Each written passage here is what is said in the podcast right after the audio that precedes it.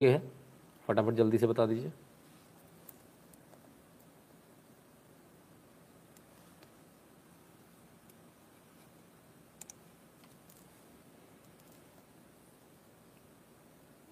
इतने सारे लोग और वही एक ही कमेंट जैसे कि हमको घड़ी पता ही नहीं हो।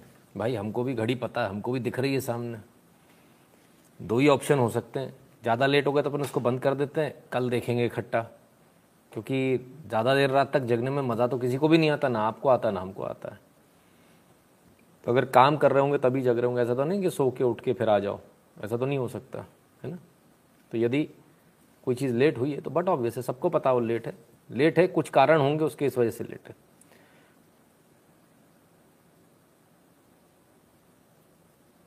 हाँ बिल्कुल। एकदम सही कह रहे हैं मोहन एस जी आप।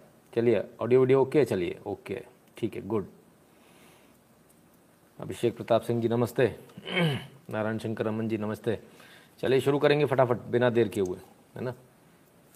यदि आपको हमारे वीडियो पसंद आते हैं, यदि आपको हमारा एनालिसिस पसंद आता तो at double seven zero seven two zero one nine six इस नंबर पर Google pay Paytm phone pay के माध्यम से सपोर्ट करना कंट्रीब्यूट करना ना भूले। भीम यूपीआई एड्रेस है N Shukla at the rate UPI Paytm पर भी सपोर्ट कर सकते हैं Paytm dot com slash Nitin Shukla पर। भारत के बाहर है तो सबसे ईजी मेथड है PayPal PayPal dot M E slash Nitin Shukla G W L ठीक? अब आते हैं आगे वाले दो बातों पर। यूट्यूब के दो चैनल, नितिन शुक्ला और नितिन शुक्ला लाइव दोनों को सब्सक्राइब कर लीजिए बेल आइकन दबा दीजिए। बेल आइकन दबाते ही एक डायलॉग बॉक्स खुल कर आएगा, उसमें ऑल को ऑन कर लीजिएगा। टेलीग्राम का चैनल है T dot M E slash N Shukla in ये लिंक है। यदि टेलीग्राम आपके पास ऑलरेडी है तो at the rate N Shukla in search कीजिएगा। फ़ोटो के साथ में सत्रह हज़ार लोगों के साथ वाला एक ग्रुप आ जाएगा, उसको ज्वाइन कर लीजिएगा। Twitter Instagram Koo share chat और ट्विटर पर at the rate N Shukla in लिखेंगे, आपको हमारा प्रोफ़ाइल मिल जाएगा। फेसबुक पर at the rate Nitin Shukla in लिखेंगे पेज आ जाएगा लाइक कर लीजिएगा फॉलो कर लीजिएगा, इसी प्रकार से गैप पर at the rate Nitin Shukla लिखने से वहाँ पर भी प्रोफ़ाइल आपको मिल जाएगा। Anil Sharma ji one up okay who wants Shariah in India बहुत सारे लोग हैं सर अभी सुना देता हूँ। बहुत सारे लोग हैं, दिखा देता हूँ, सुना देता हूँ। हाथ कंगन को आरसी के और पढ़े लिखे को फारसी के। ठीक है। भाई देखो रिकॉर्ड बना के हंस लो। या फिर ये विचार कर लो कि इसको अपन यहाँ छोड़ दें, कल करें। इकट्ठा कर ले लेते हैं। कल ग्यारह बजे आ जाते हैं। बता दो आप करना क्या है। सभी भाई अवश्य करें। जय श्री राम। अच्छा जी। लाइक अवश्य करें। ओके। ठीक है, क्या करें? आज लेट हो गए। बंद कर दें आज का? कल करें? आज रहने दें? जैसा आप बोलो। अभी बंद कर दें? कल करें? या अभी करना है? कल ग्यारह ग्यारह बजे आ जाएँ। ओके, ठीक है तो चलिए आज की बात ख़त्म हो गई। चालू रखूँ तो जिनको लग रहा है कल ग्यारह बजे आ जाएँ, वो उसको तुरंत बंद कर दें लाइव को, तुरंत। और कल ग्यारह बजे खोल के देख लें, कल भी लाइव ही चलेगा, टेंशन मत लीजिए। ठीक है? ठीक है, जो कल वाले हैं, उसको यहाँ बंद कर दें और कल देखें। और जो कंटिन्यू वाले हैं, वो अभी कंटिन्यू कर सकते हैं। आपको कल भी ऐसा ही दिखेगा, कोई फ़र्क नहीं आएगा। बिल्कुल ऐसा ही दिखेगा सब कुछ। धनंजय जी बहुत बहुत धन्यवाद। ठीक है? सबके लिए हो गया? हिसाब किताब क्लियर जिनको कल देखना है वो अभी बंद कर दें वो कल देख लें बाकी जिन्हें आज दे, अभी देखना है वो अभी देख लें। कोई फ़र्क नहीं आने वाला है। ऐसी न्यूज़ रहेगी सब कुछ गारंटी है मेरी। ठीक है? चलिए समय ख़राब ना करें मेहरबानी करके सभी से निवेदन है। जिनको आज नहीं देखना वो कल देखें। जिनको अभी देखना होगा वो अभी देखेंगे। ठीक है? उनको डिस्टर्ब ना करें। नहीं उन्होंने तालिबानी सोच हो जाएगी कि हम तो नहीं देखेंगे तुमको भी नहीं देखने देंगे। चलिए। आ जाइए। ये वो शख्स जिसके ऊपर सबसे ज़्यादा इस समय गुस्सा है लोगों का। मोहन एस जी कहते हैं यू आर अमेजिंग धन्यवाद भैया। Today I come across a hard choice I should stand to face the arm Taliban who wanted to enter the palace or leave the country Afghanistan that I dedicated my life to protecting and protecting the past twenty years Ashraf Ghani social media पर statement दिया, social media पर।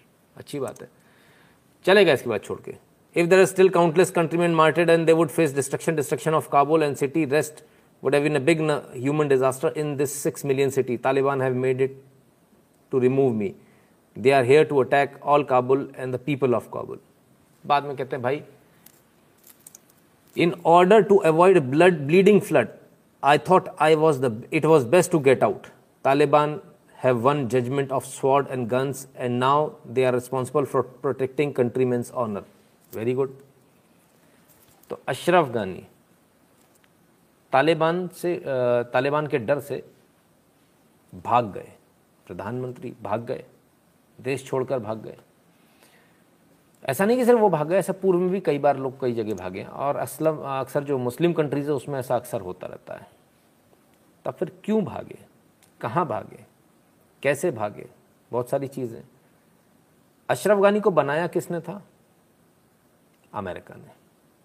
America ने attack किया, America ने बोला, हम चुनाव करा रहे हैं, डेमोक्रेटिक प्रोसेस से ये जीत कर आ गए। आप जानते हैं किस प्रकार से जीतते हैं। तो जीत कर आ गए और इनको बना दिया। तो एक्चुअली किसके पपेट थे? अमेरिका के। इस बात को याद रखिएगा, क्योंकि अभी आगे बहुत सारा बहुत सारा इसमें काम आप, आपके आने वाला है। बहुत कुछ। इस चीज़ को याद रखिएगा कि इनको हटाया अमेरिका ने था, तालिबान को। और अशरफ गानी को अमेरिका लेकर आया। ठीक है? अब चलते हैं थोड़ा आगे।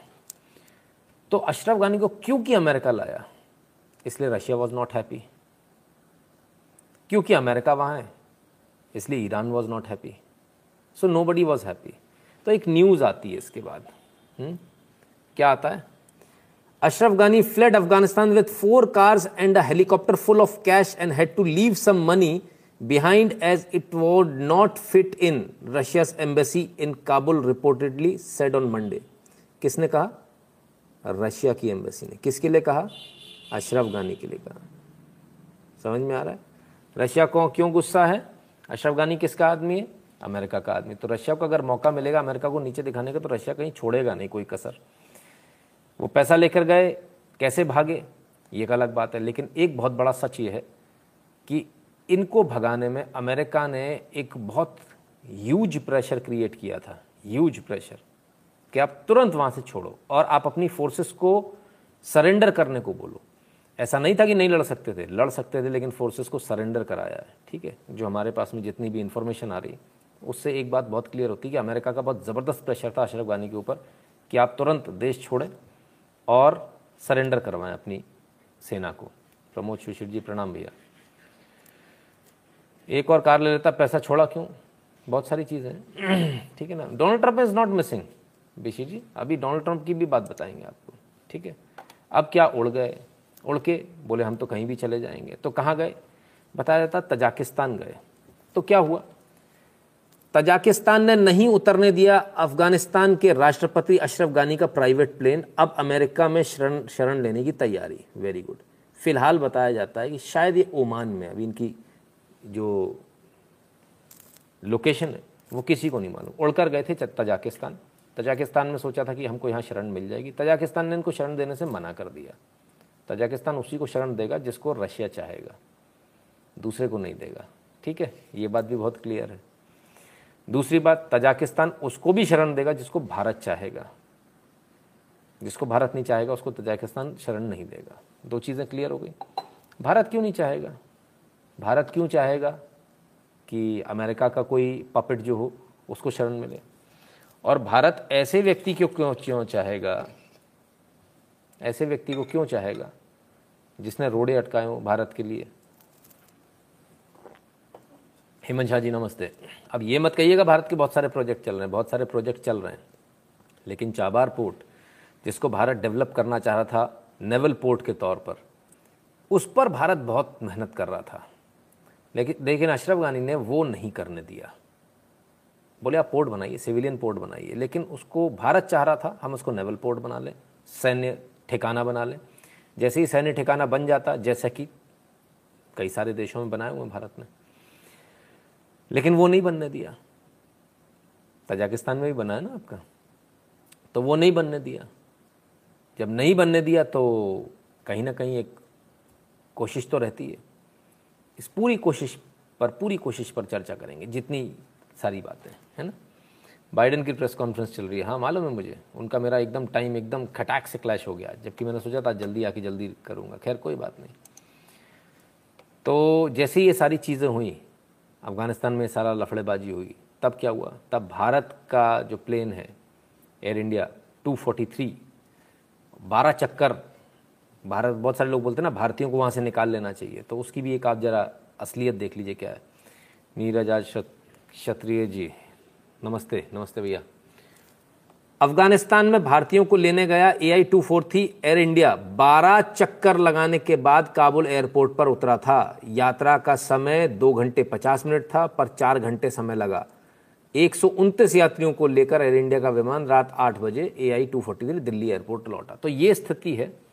कि एयर ट्रैफ़िक कंट्रोल जो है, वो भारतीय प्लेन्स को आसानी से लैंड नहीं करने दे रहे। और देखिए, इस समय रश भी सभी देशों का होगा।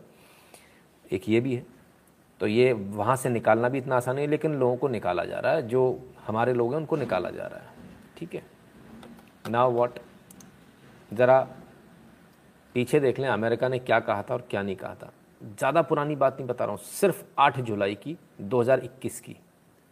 अमेरिकी राष्ट्रपति जो अभी अपनी प्रेस कॉन्फ्रेंस कर रहे हैं वो उस समय भी प्रेस कॉन्फ्रेंस कर रहे थे तब उन्होंने क्या कहा था ज़रा सुन लें एक एक चीज़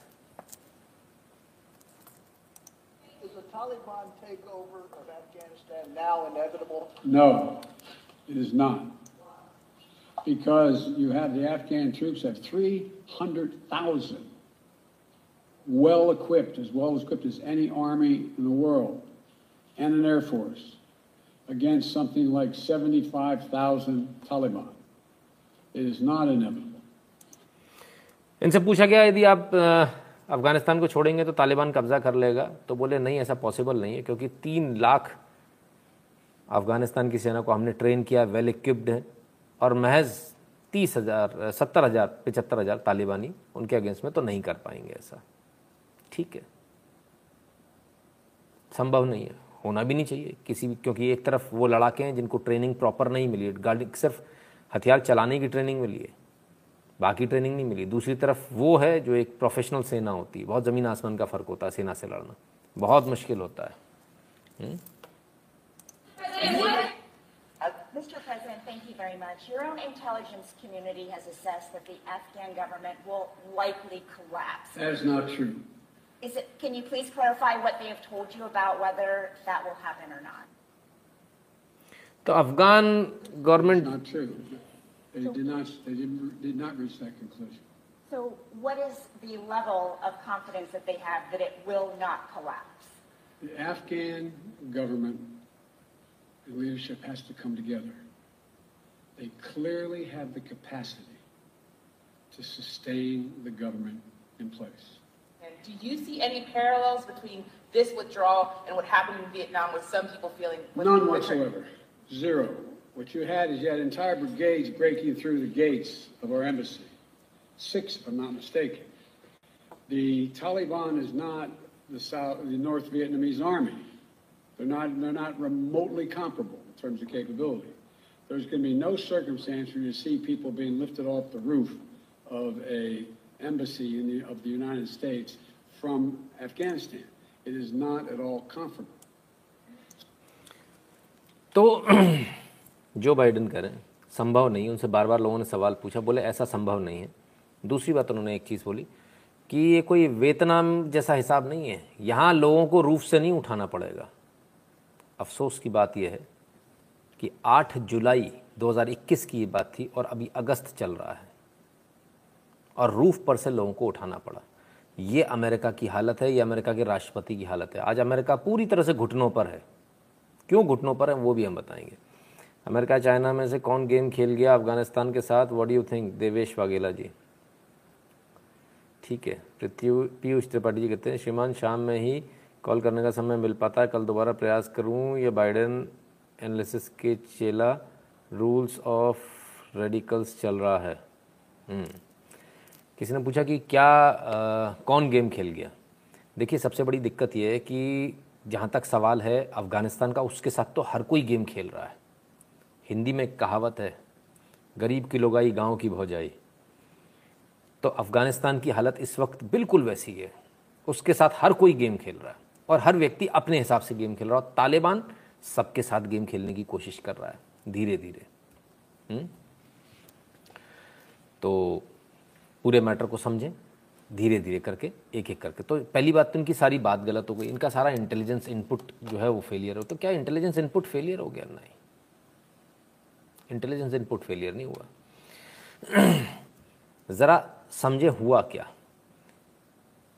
अमेरिका का दखल यहाँ बढ़ा। जब पहले रशिया का दखल था अफ़गानिस्तान में, तब अमेरिका ने तालिबान को खड़ा किया।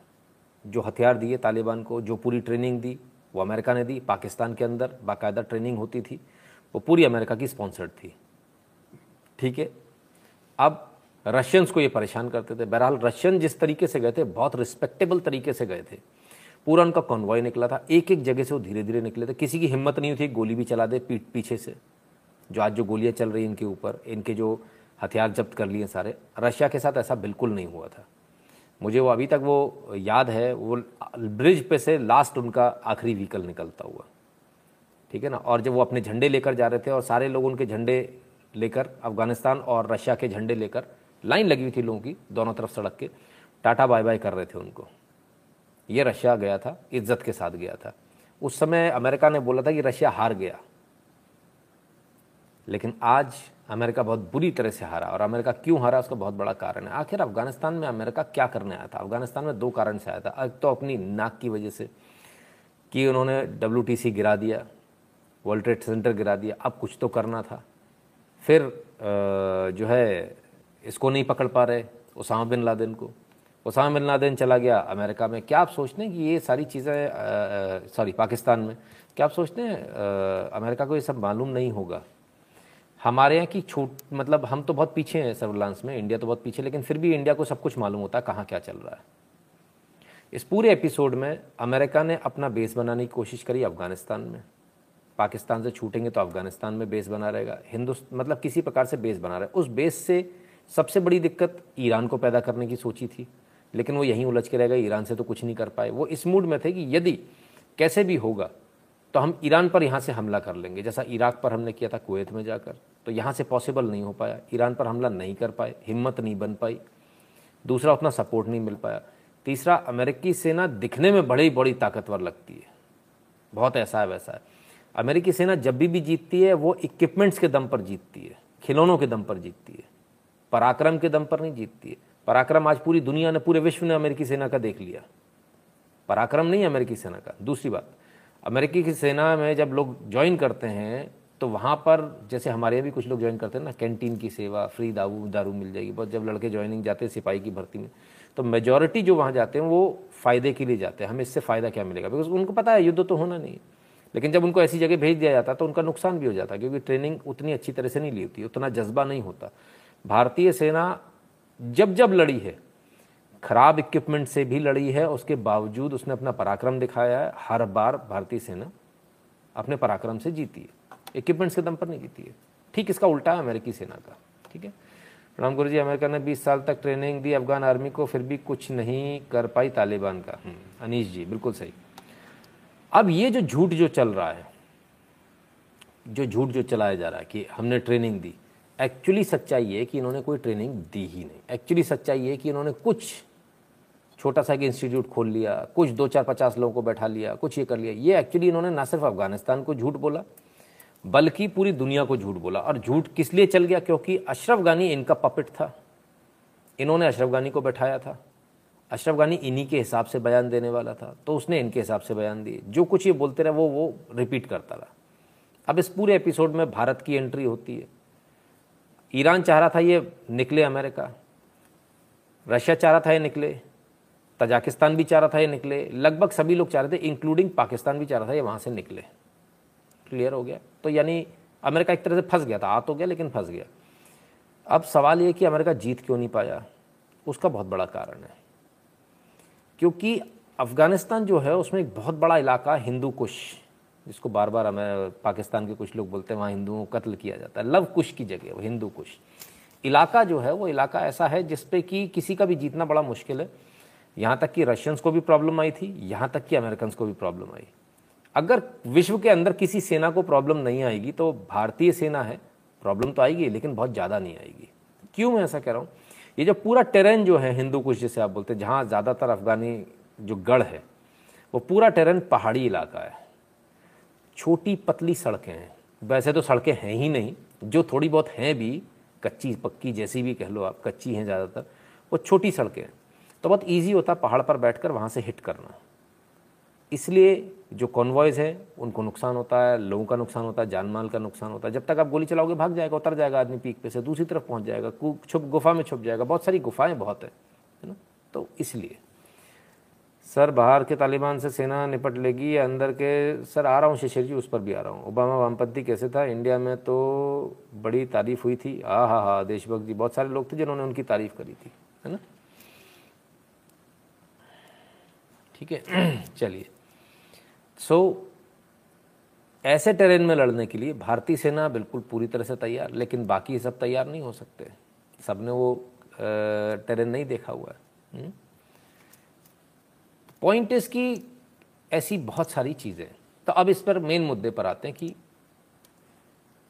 तालिबान का साथ आखिर ईरान क्यों दे रहा है? अमेरिका को बाहर निकालने के लिए। रशिया क्यों दे रहा है? अमेरिका को बाहर निकालने के लिए। आप देखिए, बड़े मज़े की बात है। जिन्हें कभी साथ नहीं देना चाहिए था, रशिया को कभी साथ नहीं देना चाहिए रशिया साथ दे रहा है। ईरान को कभी साथ नहीं देना था इनका, लेकिन ईरान भी साथ दे रहा है। कहता, पहले बड़े दुश्मन को यहाँ से निकालो। चाइना कहता, अगर अमेरिका यहाँ बस गया साउथ ईस्ट एशिया में तो मेरी तो दादागिरी बंद हो जाएगी तो पहले इसको बाहर निकालो। भारत अपने स्ट्रैटेजिक चीज़ें देख रहा था। भारत को नहीं पता था कि एकदम से ऐसा विड्रॉल इस तरीके से करेंगे, क्योंकि भारत अपने मूड में था और भारत इस मूड में था कि इनकी जो विड्रॉल होगी वो धीमे धीमे होगी स्लोली करेंगे। और जब ये धीमे धीमे विड्रॉल करेंगे तो हमारे पास ऑप्शन होगा अंदर जाने का, क्योंकि जब भाई धीरे धीरे विड्रॉल करेंगे तो एकदम से तालिबान हमला करेगा नहीं। जब हमला करेगा तो अशरफ गानी के पास कोई ऑप्शन नहीं बचेगा। और भारत एक और चीज़ में था कि एक और इलेक्शन हो जाए, अशरफ गानी हट जाए, दूसरे आ जाए। बीच में बात चली थी। परसों की बात है। परसों ये वाली बात चली थी कि भाई वहाँ के विदेश जो डिफेंस मिनिस्टर है, वो भी भारत में आए थे, भारत से मिलकर गए। मदद मांगी। भारत ने लेकिन मदद नहीं करी। भारत ने क्यों नहीं मदद करी? जरा इसको भी देखें। भारत के लिए नुकसान, सारी बातों पे चर्चा होगी देशभक्त जी ना? क्या नुकसान होने वाला, वो भी चर्चा होगी। कश्मीर को याद कीजिए। राजा हरि सिंह ने बोला, मुझे आपकी ज़रूरत है। भारत ने मदद नहीं करी। बोले, हम आपकी मदद कैसे कर देंगे? हमारी सेना आपके दूसरे देश में कैसे आ जाएगी? आप पहले एक्सेशन पे साइन कीजिए। पहले आप हमारे साथ सम्मिलित होइए। इसमें समय निकलता गया निकलता गया, वो पाकिस्तान की सेना आती गई, कब्जा करती गई, और जब ये लिटरली स्थिति हो गई कि अब बस इनको मार देगी, तब जाकर उन्होंने साइन किए थे। तो भारत ने तब तक इंतज़ार किया था। सरदार वल्लभ भाई पटेल ने तब तक इंतज़ार किया था और मजबूर कर दिया था कि आप एक्सेशन साइन कीजिए, तब हम आपकी मदद करेंगे, हम आपकी मदद नहीं कर पाएँगे। आप अपनी सेना से लड़िए जो आपकी है। तो उनके पास तो कुछ था ही नहीं तो लड़ेंगे कहाँ से? तब फिर भारत ने इनको पीछे खदेड़ा वापस, तब कश्मीर की कहानी। सिमिलरली यहाँ पर भी यही स्थिति थी। भारत ये चाह रहा था कि हमको बेस बनाने को मिल जाए naval base military base Bharat को नेवल मिलिट्री बेस बनाने को नहीं मिल रहा था। भारत बड़े प्रयास में था। भारत इस मूड तक में आ गया लास्ट लास्ट में भी इस मूड में आ गया था कि अशरफ गानी को हटा दो, दूसरे को बना दो। और लगभग इस पर सहमति अंदरूनी तौर पर बन भी गई थी। अमेरिका को ये पूरा का पूरा हिसाब समझ में आ गया। ठीक है। तब क्या? जब अमेरिका को ये पूरा हिसाब समझ में आया, तब अमेरिका ने सिर्फ़ एक ही काम किया। और वो क्या? वो सिंपल सा उन्होंने एक काम किया कि अगर समय दिया तो भारत पहले तो प्रधानमंत्री बदल देगा, राष्ट्रपति बदल देगा, और राष्ट्रपति बदलने के बाद अपने हिसाब से काम करा लेगा, यानी कि बेसिस साइन करा लेगा एग्रीमेंट कर लेगा कि नेवल बेस हमारा हो गया, हमारा हो गया। और भारत हमेशा वहाँ बसा रहेगा, हमेशा रहेगा। अमेरिका को जो करना था, अमेरिका ने वो तो कर ही लिया। वहाँ से जो उसकी खनिज संपदा जो भी उसको चाहिए होगी, वो तब तक ले जा चुका होगा, उसने कुछ छोड़ा नहीं होगा। इस पूरे मैटर में आकर कहानी कहाँ फंसती जे सी जी हरर महादेव भैया। पूरे मैटर में आके कहानी यहाँ फंसी कि जो इंडिया जो चाह रहा था, वो कहीं ना कहीं उसको भी पता था, अमेरिका को ऐसी चीज़ें छुपती तो है नहीं। तो अमेरिका ने क्या किया? एकदम से कोलैप्स करा दो। इंडिया को मत घुसने दो। क्योंकि अगर इंडिया घुस गया तो इंडिया पावरफुल हो जाएगा।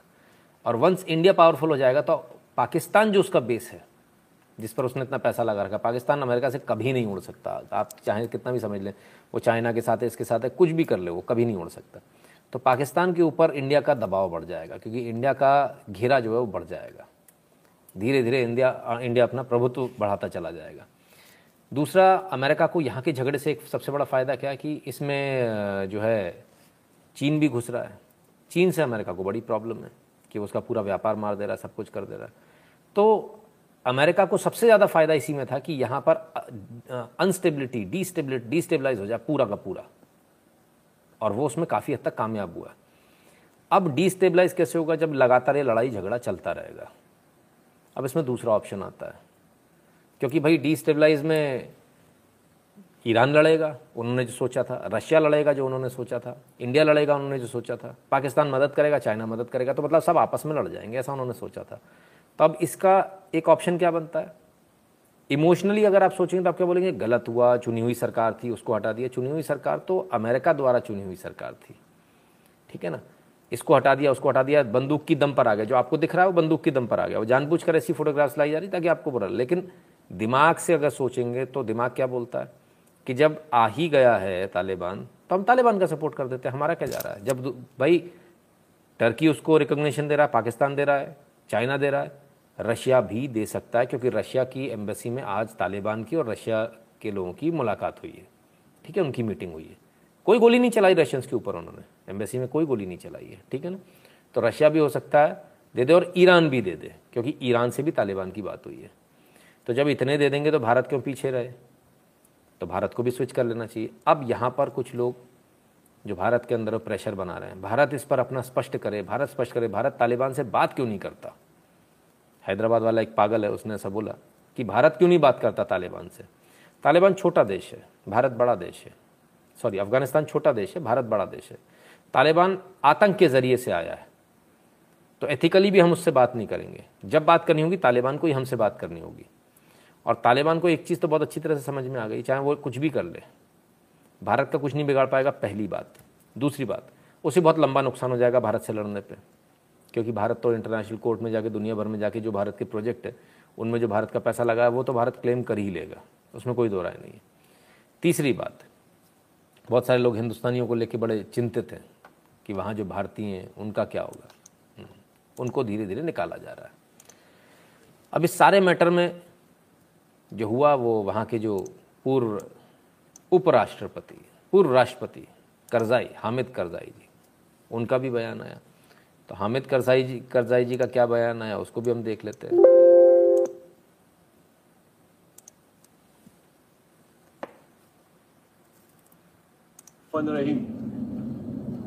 खिदमत हम शहरियों ने अज़ीज़ कौबुल आज़मी दौरम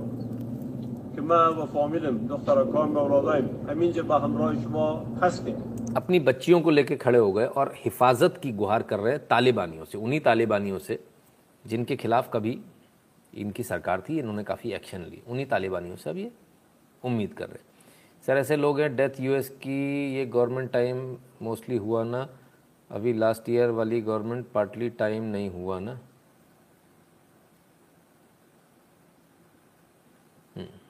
ठीक है। समझ में नहीं आई आपकी बात?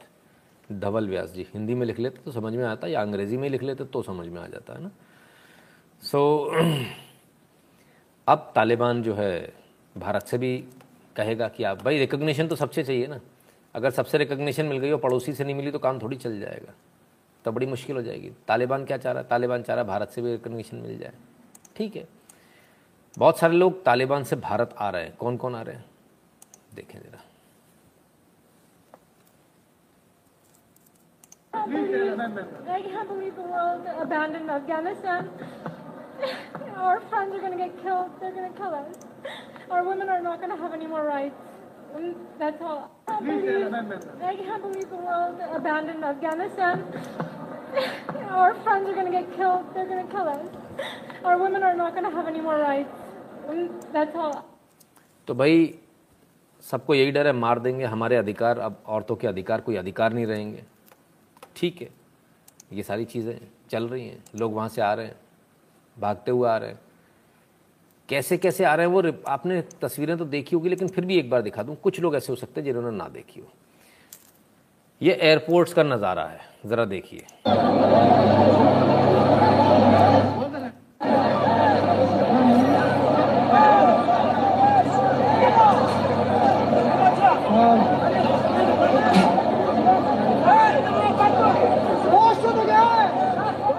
एयरपोर्ट नहीं, बस अड्डा है, ऐसा लग रहा है। हुँ?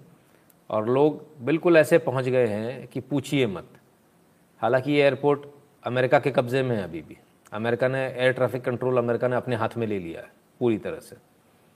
लेकिन ये स्थिति कल रात की स्थिति थी, आज की नहीं है। ये कल रात की स्थिति थी, ठीक है?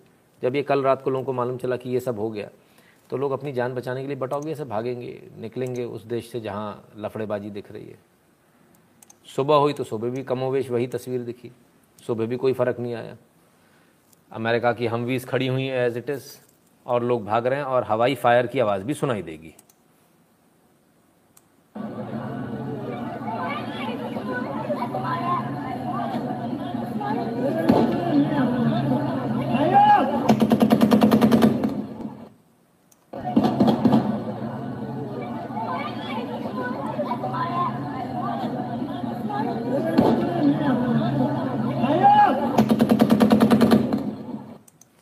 कोई रुकने को तैयार नहीं, चाहे गोली चलाओ, हवाई फायर करो, चाहे कुछ भी करो। ये हालत हो जाती है उन लोगों की जो देश में वोकल नहीं होते, जो चुप करके बैठते हैं ना, उनकी स्थिति ये हो जाती है।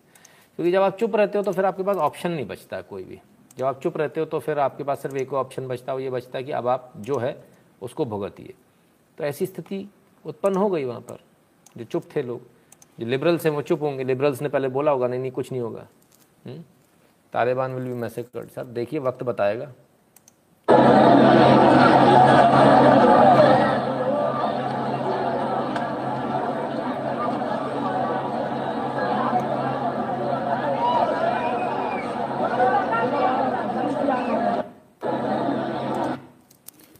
अनीश जी कहते हैं, सर, सुना है पाकिस्तान इंडिया जो है, तालिबान से जो लोग आ रहे हैं, उनको रेफ्यूजी स्टेटस देगा।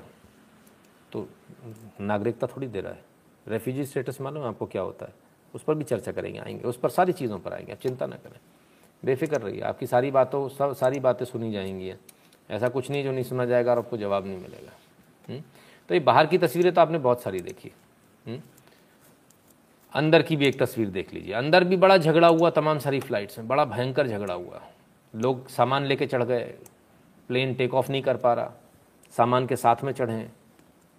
कहीं भी, कहाँ जा रहे हैं? जहाँ जगह मिल जाए।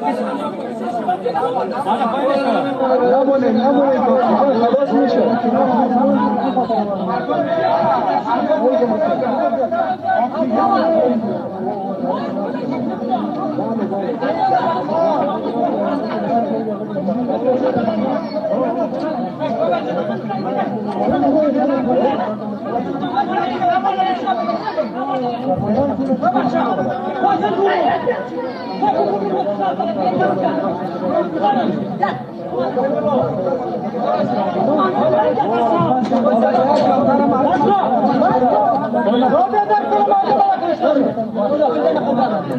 Stop.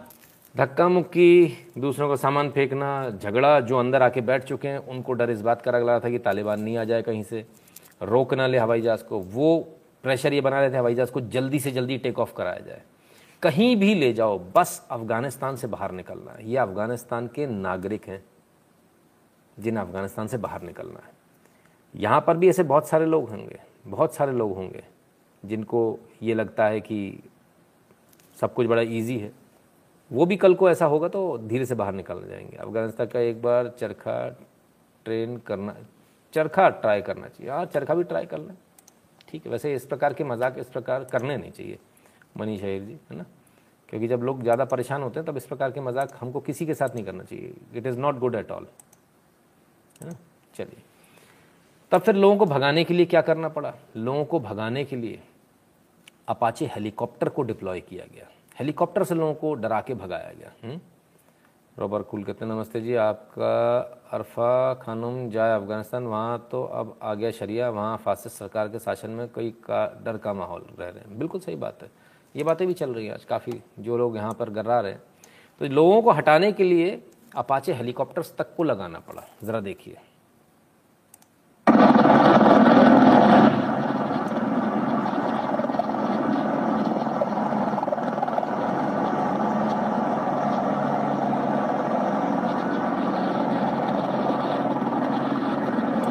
रनवे क्लियर कराने के लिए अपाचे हेलीकॉप्टर लोगों को डरा डरा के भगा रहा था।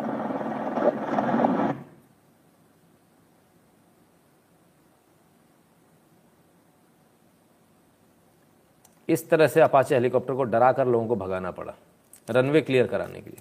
तो क्या इससे रनवे क्लियर हो गया? क्या मालूम रनवे क्लियर हुआ कि नहीं हुआ? जो सबसे हद दर्जे की जो तस्वीरें हैं, हद दर्जे की जिसे बोला जाए वो तस्वीर अब आपके सामने आएगी। और वो तस्वीर ये रही यूएस एयरफोर्स की, विमान की। और ज़रा देखिए क्या हालत है। लोग पूछ रहे थे, कहाँ जा रहे हैं? किसी ने कमेंट किया था, जहाँ जाएँ, जैसे मिल जाए जगह जाने को। और किस कदर लोग तैयार है जाने को, ज़रा देखिए।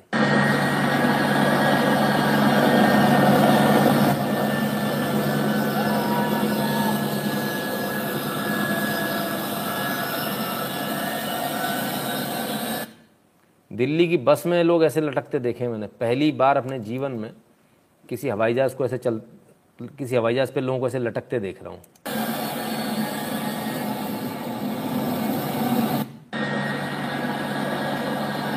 ये देखिए।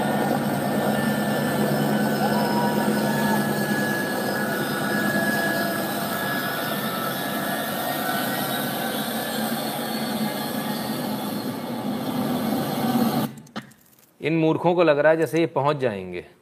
हाँ? ये इस तरह से पहुँच जाएँगे। ये देखिए, ये यहाँ पकड़ के बैठा है, ये यहाँ बैठ गए इसके। ये यहाँ पकड़ के बैठा है।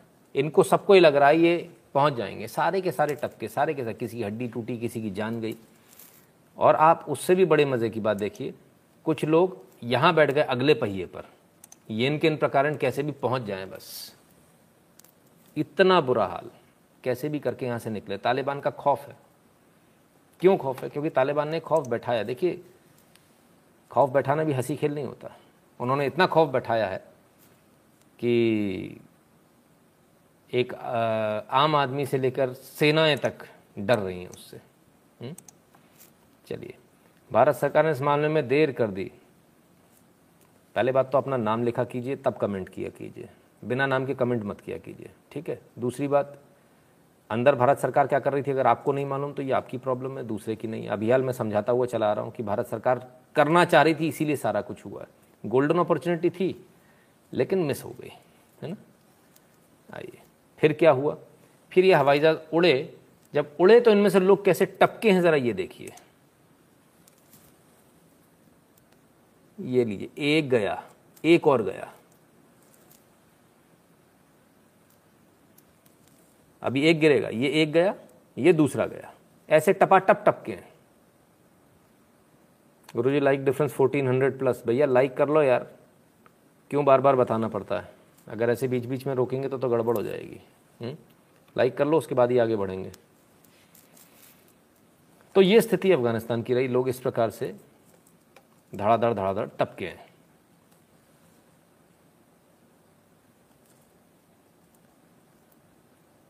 I am sweating and shivering नहीं नहीं, आप लोग, मेरे तो मुझे लगा आप लोगों ने देख रखी होंगी सारी ये वीडियोस कर लो लाइक कर लो, मैं भी तब तक इंतज़ार कर लेता हूँ, क्या करें, रोकना पड़ेगा लाइव बंद हो जाएगा उससे अच्छा तो मैं ही रोक लेता हूँ।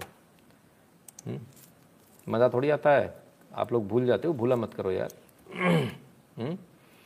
ठीक है ना? लाइक बराबर कर दो भैया लाइक बराबर कर लो पहले, फिर अपन आगे बात करें। जिसको नहीं लाइक करना हो, मेहरबानी करके फटाफट लाइव छोड़ के निकल ले पतली गली से, जल्दी से। जल्दी से छोड़ के निकल लो, मत देखो लाइव को, है ना?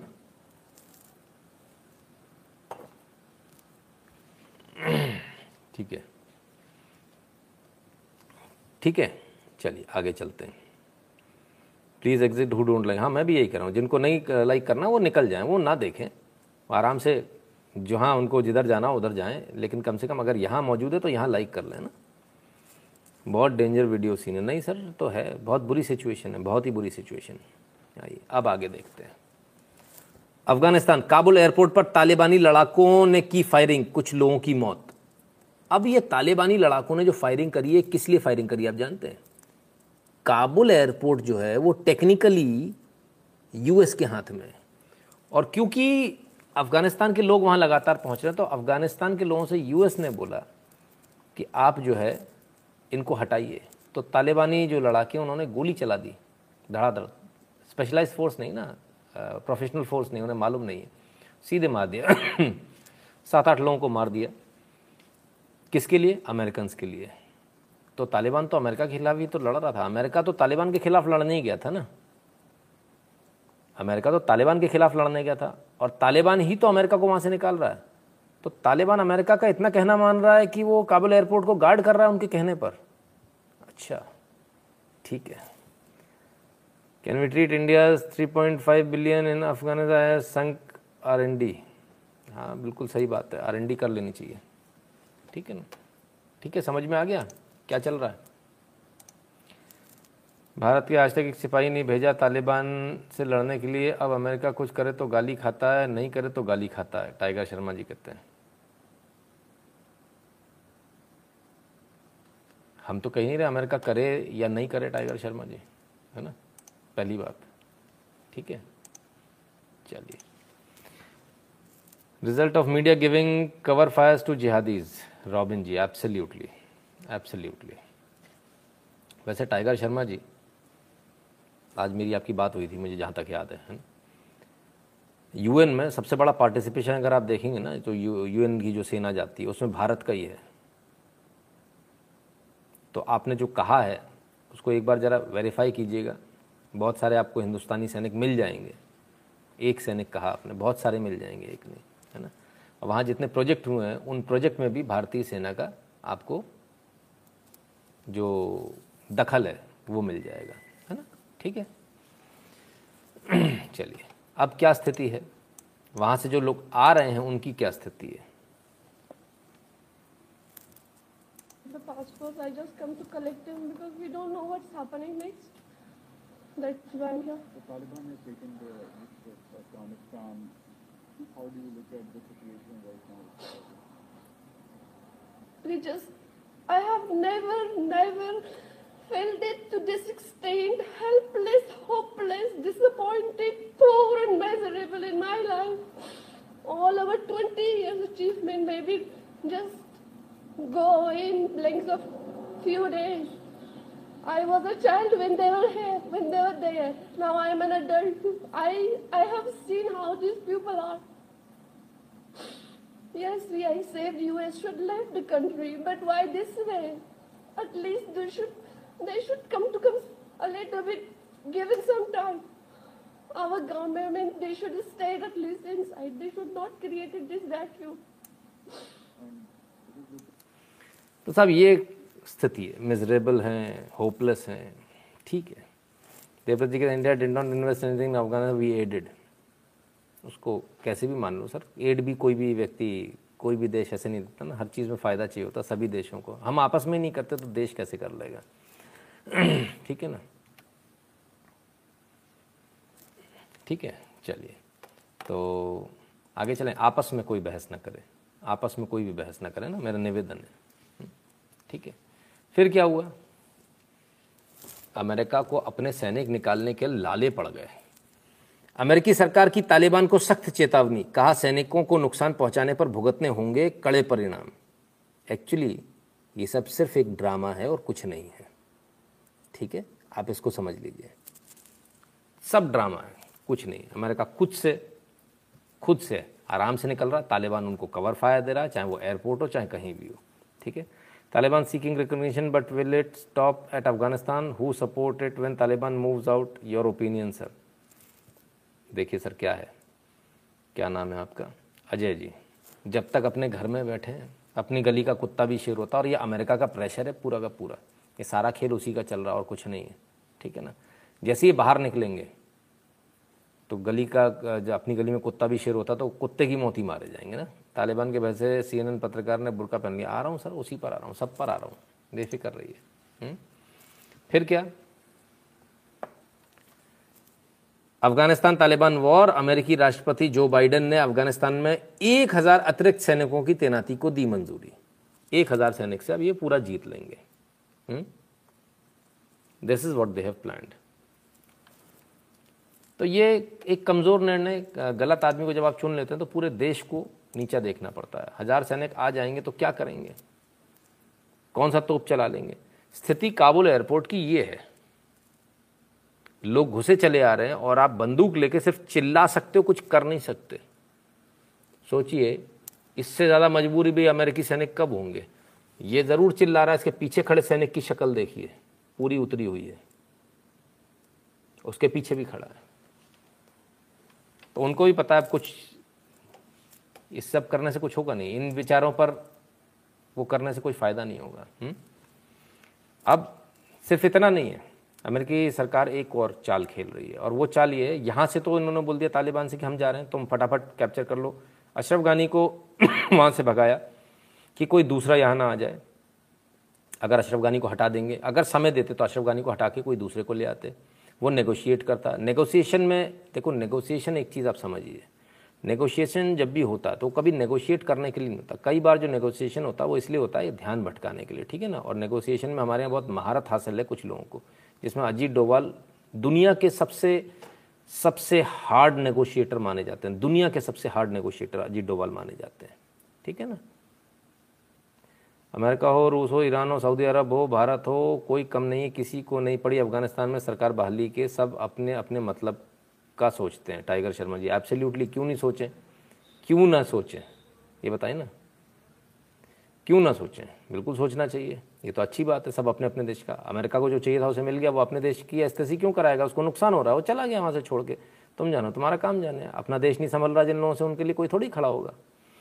निशम जी कहते do you think India should help our Afghani brothers like we did in Bangladesh बिल्कुल नहीं। भारत को बिल्कुल नहीं उलझना चाहिए। हम अपने आ, अपनी चाल पर आगे बढ़ रहे हैं धीरे धीरे हम क्यों चक्कर में पड़ेंगे? माफ़ करें सर ये लोग जो रो रहे हैं यही दूसरी कंट्री में जाके शरिया मांगते हैं। तालिबान शरिया दे रहा है तो रो रहे हैं। वैसे गजवा हिंद चाहिए इन दोगलों को। बिल्कुल सही बात है। ठीक है? तो भारत को इसमें बिल्कुल पढ़ने की आवश्यकता ही नहीं है। भारत पढ़ सकता था तब पढ़ता जब वहाँ का राष्ट्रपति बदलता कोई दूसरा होता। कार्यवाहक राष्ट्रपति ये की बात चल रही थी। जो इससे पूर्व सेना में भी रहे थे अफ़गानिस्तान के, जब तालिबान का राजा गया था तो अमेरिका चले गए थे रहने। अफ़गानिस्तान की सेना में रहे थे, बाद में अमेरिका अमेरिका चले गए। और जब लौट कर आए तो अभी वो वहाँ के शायद इंटरनल मिनिस्टर ऐसे कुछ तो भी हैं। तो उनके बारे में भी नाम चल रहा था, भारत की पसंद उन पर थी। अगर वो होते तो भारत करता, भारत के साथ कुछ एग्रीमेंट होते तो भारत करता, लेकिन भारत इसमें चक्कर में बिल्कुल नहीं पड़ेगा। क्यों? भारत को पता है, यहाँ उलझने का मतलब है अमेरिका बीस साल उलझ गया, क्या पाया? कुछ भी नहीं। अफ़गानिस्तान की पब्लिक को जो पसंद आ रहा है, उन्हें तालिबान पसंद आ रहा है, तालिबान लो। तुमको जो पसंद आ रहा है, वो करो। हमारा क्या है? हमको क्या करना है? And we should never never ever disturb as far as Afghanistan is concern बिल्कुल नहीं। हम अपना मेक इन इंडिया के प्रोजेक्ट चला रहे हैं। हमने five million five billion five trillion dollars की इकोनॉमी बनना है हमने। ठीक है ना? तो हम क्यों चक्कर में पड़ेंगे? हमें क्या करना है? है ना? तो इसलिए ये एकदम क्लैरिटी हमारे दिमाग में होनी चाहिए। अब अमेरिका ने एक तरफ़ तो तालिबान के ऊपर, तालिबान को छोड़ दिया, अपने इक्विपमेंट्स छोड़ दिए पीछे, ताकि कहने को, और अच्छा अभी मज़े की बात है जब आप ये सवाल उठाएँगे तो मालूम क्या बोलेंगे इक्विपमेंट हमारे नहीं हमने तो तालिबान अफ़गानिस्तान की सेना को दे दिए थे। उनके जो गढ़ सीज होते चले गए, उससे उनको इक्विपमेंट मिल गए। अब एक और इसमें मज़ेदार चीज़ है, यहाँ तो ये कर ही रहे हैं, ये अफ़गानिस्तान को पैसे भी दे रहे हैं। कैसे दे रहे हैं? क्योंकि चुपके से पीछे दरवाजे से इनका ये कहना है कि हमारे सैनिकों को अब अपने देश में बता रहे हैं इंटरनली बाहर तो नहीं आएगी बात कभी, कि भाई, सैनिकों को निकालना है, नहीं तो मारे जाएँगे, देश की बेजती हो जाएगी तो अब एक मोटा अमाउंट कैश तालिबानियों को दिया जा रहा है और वो credible report that the US is offering vast sums of cash to the Taliban in order to allow evacuations to proceed. Hope US media is on top of this story. US media ने story को चलाया ही नहीं।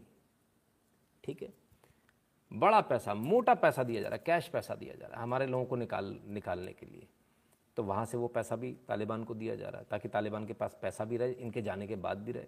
काफ़ी देर तक वो लड़ सकें। और इतना गोला बारूद छोड़ दिया है कि कोई बोले कि, भाई, भारत को इसमें हाथ डालना चाहिए, मैं कहूँगा बिल्कुल नहीं डालना चाहिए। हमें क्या करना है? Time to help Hindu Sikhs using C A your take आ रहा हूँ अनिरुद्ध जी उस पर भी आने आने तो दीजिए पहले। अभी तो बहुत दूर है। ठीक है? Biden was ex president of Taliban देखो सर, अपने देश का फ़ायदा सोचा उन्होंने। उन्हें दुनिया से कोई मतलब नहीं है। और ये बहुत अच्छी बात है, हर आदमी अपने देश का फ़ायदा सोचता है। हम भी अपने देश का फ़ायदा सोचेंगे। हम्म? आइए। तो साहब, ज़रा देखें। Afghan security forces wholesale collapse was year in the making तो साहब, ऐसा क्या हुआ कि एकदम से ताश के पत्तों की तरह डह गई अफगान फोर्सेस क्योंकि ऐसा ऑर्डर था सरेंडर करने का ऑर्डर था सरेंडर की बातचीत चल रही थी। सब कुछ अमेरिका ही करवा रहा था, है ना? इसको भी हमको देखना पड़ेगा। साउंड लो हो गया। अच्छा ओके साउंड वापस? तो ये यूएस का कमाल है। तो यूएस ने कुल मिला के ऐसी स्थिति उत्पन्न कर दी कि आप जो है इसमें ओके, ठीक है। तो कोई दूसरा वहाँ पर ना कर पाए। अब ज़रा एक एक बाइडन के काम करने का तरीका है जो आपके सामने है। एक और तरीका है ट्रंप के काम करने का। तो ट्रंप ने कैसे काम किया, ज़रा उसको देखें। ये ट्रंप का एक पुराना ट्वीट है। और ज़रा इस ट्वीट को देखें to Iranian president Rouhani never ever threaten the United States again, or you will suffer consequences, the likes of which few thor- throughout history have ever suffered before. Sorry, few thought history have ever th- suffered. We are no longer a country that will stand for your demented words of violence and death. Be cautious. 22 जुलाई 2018 को ban होने से पहले। तो ये उनका take था। अभी इनका टेक है। सबका अलग अलग है। अपने हिसाब से सबकी दुनिया चल रही है। US media is equally corrupt like Indian में मेन मीडिया सर यहाँ से भी ज़्यादा करप्ट है। यूएस मीडिया तो बहुत ही करप्ट है, राजेश जी। शिशिर जी कहते हैं, दिक्कत अमेरिका की ये है आने वाली कि अब नाटो में मेंबर्स का ट्रस्ट कम हो रहा है। चीन ने बोल दिया है, ताइवान यूएसए बचा नहीं पाएगा। डोंट रिलाई ऑन यूएसए हाँ इसमें कोई दो राय नहीं है। क्षमा करें, तालिबान में सरिया नहीं मानता, वो अफ़गान वाली चलते हैं जो सरिया से कई ज़्यादा क्रूर है, बोलते हैं कि इस्लामी कानून मगर सही में नहीं है। देवव्रत जी, भाई बोला तो शरिया कानून ही जाता है। यहाँ वाले तो बड़े खुश हैं कि शरिया कानून शरिया कानून, हमको क्या मतलब? वो कुछ भी कानून चलाएँ, वो अपने लोगों को जो करना करें, हमें उससे क्या मतलब है? हुँ? हमको सबक जो लेना, हमको सबक ये लेना, जो लोग चुप रहते हैं, वो उनको बाद में भुगतना पड़ता है। इतना सबक बहुत है। बाकी उससे ज़्यादा दूसरे के देश में घुसने के कोई मतलब नहीं है, ना हमको जाना है। स्टेटमेंट आ गया आज डोनाल्ड ट्रंप का। हुँ? और क्या कहते हैं, क्या कहते हैं? Can anyone even imagine taking out our military before evacuation civil evacuating civilians and others who have been good to our country and who should be allowed to seek refuge in addition these people left top flight and highly sophisticated equipments. Who can believe such incompetence under my administration? All civilian and equipment would have been removed.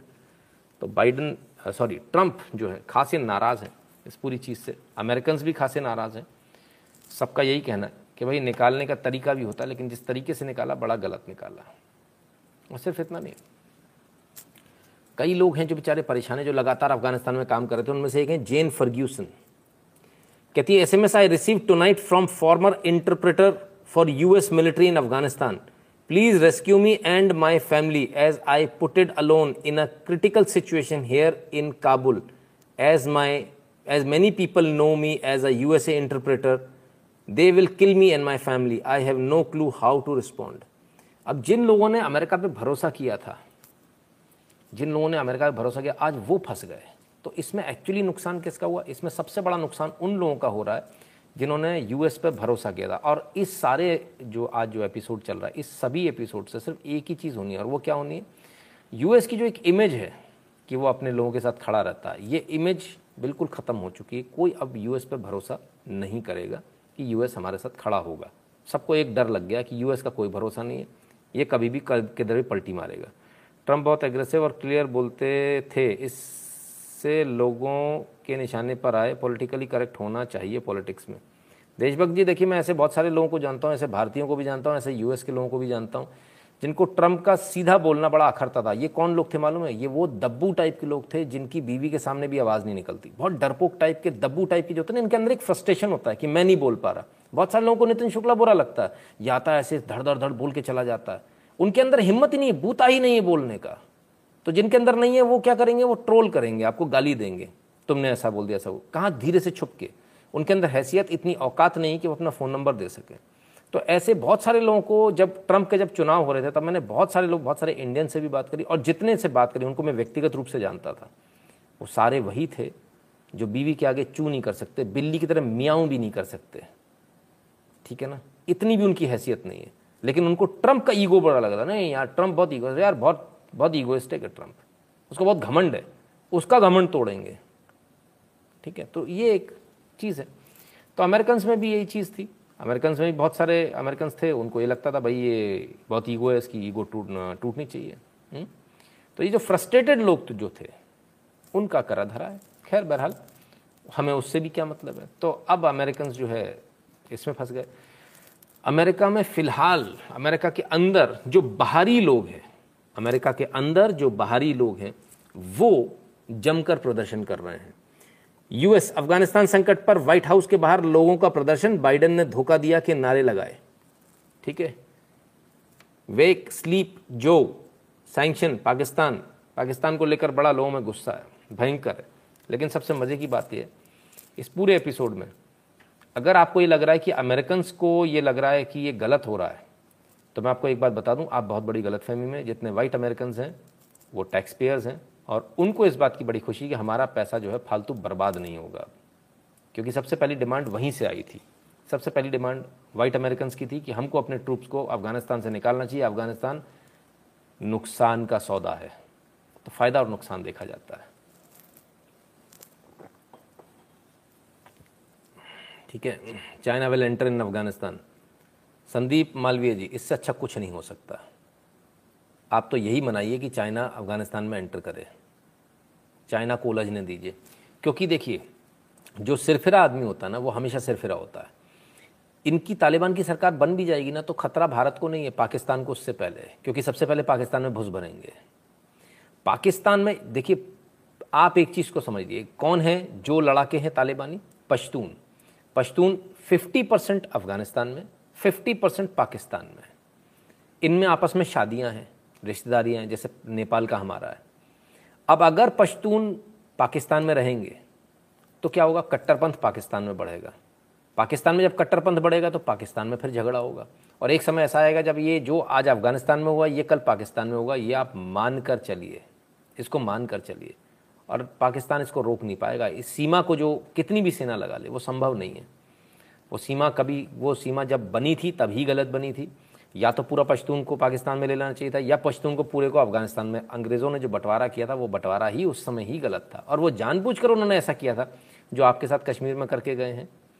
वही उन्होंने वहाँ अफ़गानिस्तान में किया, पाकिस्तान में किया। सवाल ये कि अगर हम अमेरिका के, नाटो के साथ नहीं हैं तो क्या चीन या कम्युनिस्ट या इस्लामी गुट के साथ हैं? अब विश्व थल, थर्ड ऑर्डर ही तो है। विश्व में तीन वर्ल्ड ऑर्डर ही तो हैं। Tiger Sharma ji? World order अपने बनाने से होता है। आप, बहुत सारे लोग आप में से पूछते हैं कि आप उनकी टीम में, इनकी टीम में कितने सारे लोगों के नाम लेते हो ना? इनकी टीम में उनकी टीम। तो मैं आपको क्या जवाब देता हूँ? नहीं, मैं अलग चलता हूँ, अकेला चलता हूँ। और जो अकेला चलता है, समय लगता है उसको पहुँचने में ऊपर। लेकिन वो अपनी दम पर, अपनी हिम्मत पर पहुँचता है। उसको किसी की आवश्यकता नहीं होती। भारत अकेले चलने वाला शेर है।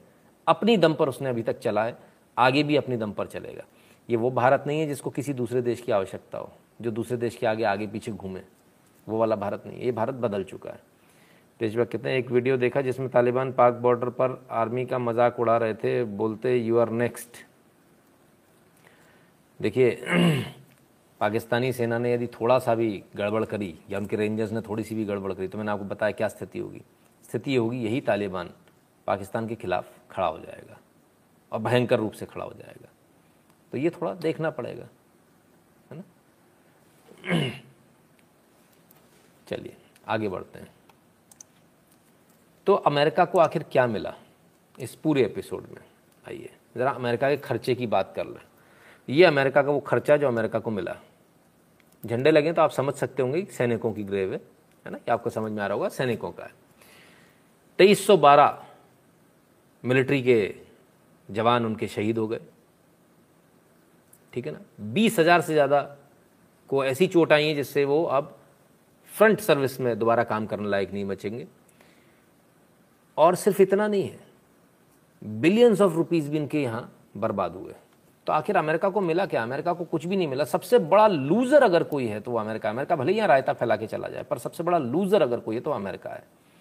Rajni Tyagi sir my question is on intelligence agency what they are doing they could have informed Indian government so that Indian people could be evacuated Rajnish Tyagi ji Indian people वहाँ कर क्या रहे थे?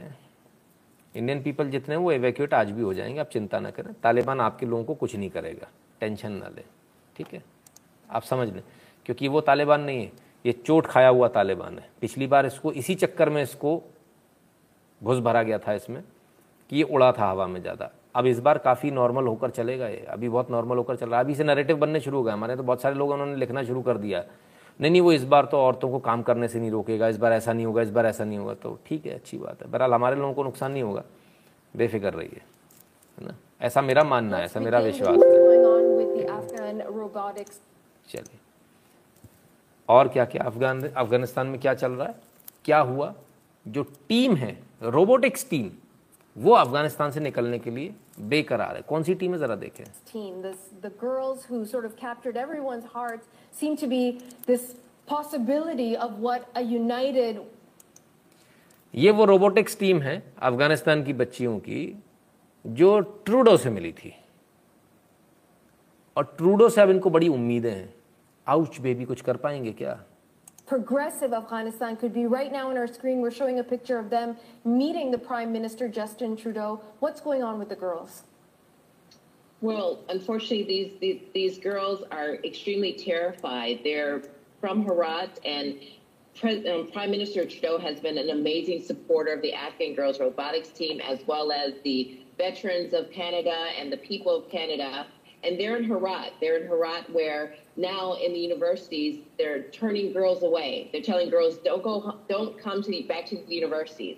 Women are showing up for work and are being turned away.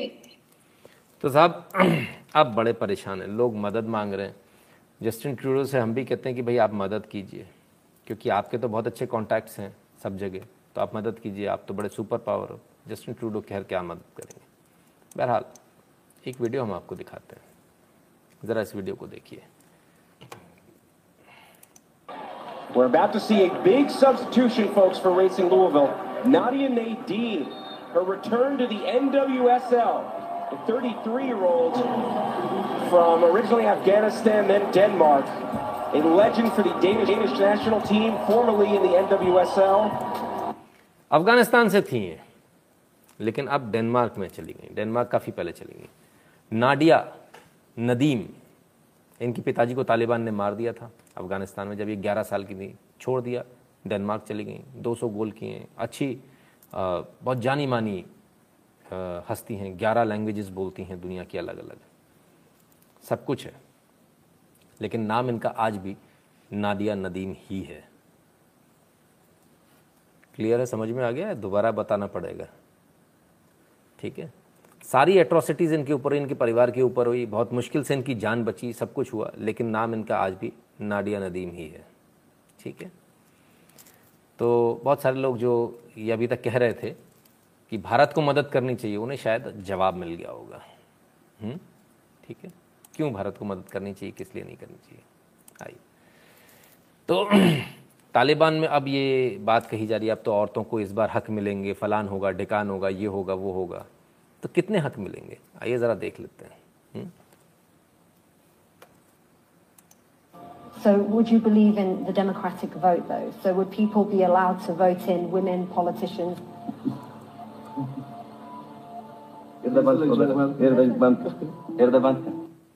So would you believe in the democratic vote though? So would people be allowed to vote in women politicians?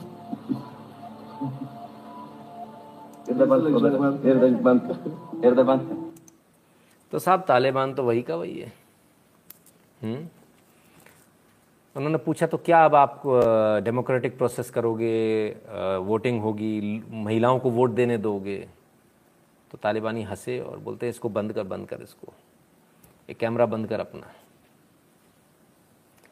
Sir प्रणाम what about PoK now what is India strategy why India is so silent not giving any statement China will be more aggressive on border your views sir Rajiv ji देखिए, भारत को कोई फ़र्क नहीं पड़ने वाला। भारत अपनी position को स्ट्रांग कर रहा मैंने आपसे कल भी बोला था, आज भी बोलता हूँ, कोई आवश्यकता नहीं जल्दी युद्ध लड़ने की।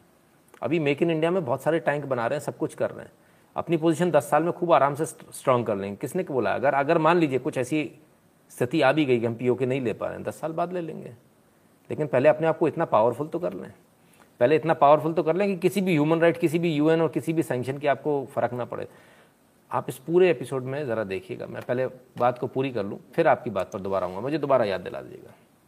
अब क्या हुआ कि तालिबान अब उन महिला पत्रकारों को ढूंढ रहा है जो वहाँ काम कर रही थी। आज सुबह सुबह दो ऐसी महिला पत्रकारों के घर पे उन्होंने रेड मारी है। ठीक है ना? एक भाग गई, बच गई। दूसरी अभी तक मिल नहीं रही, उसका कोई ट्रेस नहीं है। उसके घर वाले भी गायब हैं। घर के दरवाजे खुले हुए हैं, ताले तोड़े हुए हैं, ताले लगाए नहीं हैं। ठीक है तो ये स्थिति है। तो तालिबान में ये स्थिति है तो लोग जो कह रहे हैं वहाँ नहीं हो रहा तो बहुत कुछ हो रहा है। हुँ? अब उन आंटियों की बात करें, जो न्यूज़ चलाती हैं। अभी तो हमने आपको एक दिखाया, ये देखिए, इनसे मिलिए। आहा सी एन एन की संवाददाता है। क्या बात है। उफ़ो क्या से क्या हो गए देखते देखते क्यों? पीछे पप्पा खड़ा है भाई, पप्पा खड़ा है। सिर कवर नहीं होगा तो सिर खोल दिया जाएगा। अरे रे रे रे रे रे रे रे रे। क्या से क्या हो गए देखते देखते। अरे मैडम, ये तो बड़ा बुरा हो गया इनके साथ में। हुँ? तो फिर क्या? कोई नहीं। Good Taliban, bad Taliban, good Taliban ढूंढ लेंगे। गुड तालिबान इनको मिल गया आज। ढूंढा इन्होंने, इनको मिल गया गुड तालिबान। दिखा देते हैं। संस्कार आ गए ये लो जी। मैडम यहाँ पर हैं खड़ी हैं यहाँ ये रही। अभी आएँगी आपके सामने कुछ कहने। सुनिएगा।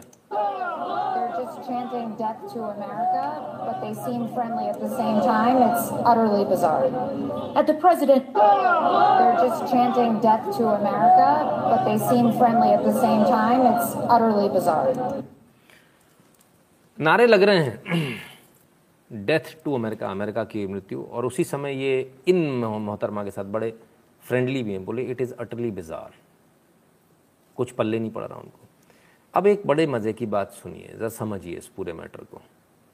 श्रीमान ये खालिस्तानी मूवमेंट है। हम्म, देबू परदयाल जी कहते हैं Muslim conspiracy to spread Islam not a single Muslim would go to non Muslim country आ रहा हूँ देबू जी उस पर भी आ रहा हूँ। सब पर आऊँगा आप टेंशन मत लो। तो जो लोग हमेशा से नफरत करते ही पैदा हुए थे, अमेरिका से, वो आज भी डेथ टू अमेरिका ही कह रहे हैं। लेकिन ऊपर से आदेश है, भाई, इनको कुछ करना नहीं। तो ये मैडम वहाँ खड़ी होकर काम भी कर ले रही हैं, अमेरिकन है। इनको किसी ने गोली नहीं मारी, इनका कोई गैंग रेप नहीं हुआ, जबकि वहाँ शुरू हो चुके हैं गैंग रेप बिल्कुल शुरू हो चुके हैं। अंदर से खींच के लड़कियों को ले जाया जा रहा है। चौड़े में रास्ते के ऊपर जहाँ मन कर रहा है, वहाँ कपड़े फाड़ो, वहीं शुरू हो जाओ। तो ये सब कुछ वहाँ चल रहा है। खैर अब मैडम रिपोर्टर हैं। अब कैसे काम करेंगे? अब वहाँ नए रिपोर्टर आ रहे हैं। तो नए रिपोर्टर के तौर पर भाई, आज ये बड़ा वायरल था ये। अब भविष्य में ऐसे न्यूज़ देखने को मिलेंगी आपको।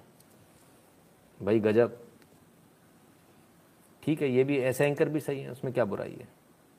चलिए तो तालिबान कहाँ कहाँ पहुँच गया? ज़रा उसको देख लें एक बार। हुँ? हमने कुछ वीडियो दिखाए थे किसी गवर्नर हाउस के। वो आज वायरल होते रहे। लोगों ने उसको प्रेसिडेंशियल पैलेस बना दिया। कमाल है भाई। आइए अब ज़रा आपको हम उसमें भी पहले थे आज एक और आपको पहले दिखाते हैं। हुँ? और वो ये रहा। तालिबान की सॉरी अफ़गानिस्तान की संसद है जिसमें तालिबान पहुँच चुका है। पार्लियामेंट में। ये पार्लियामेंट है पार्लियामेंट में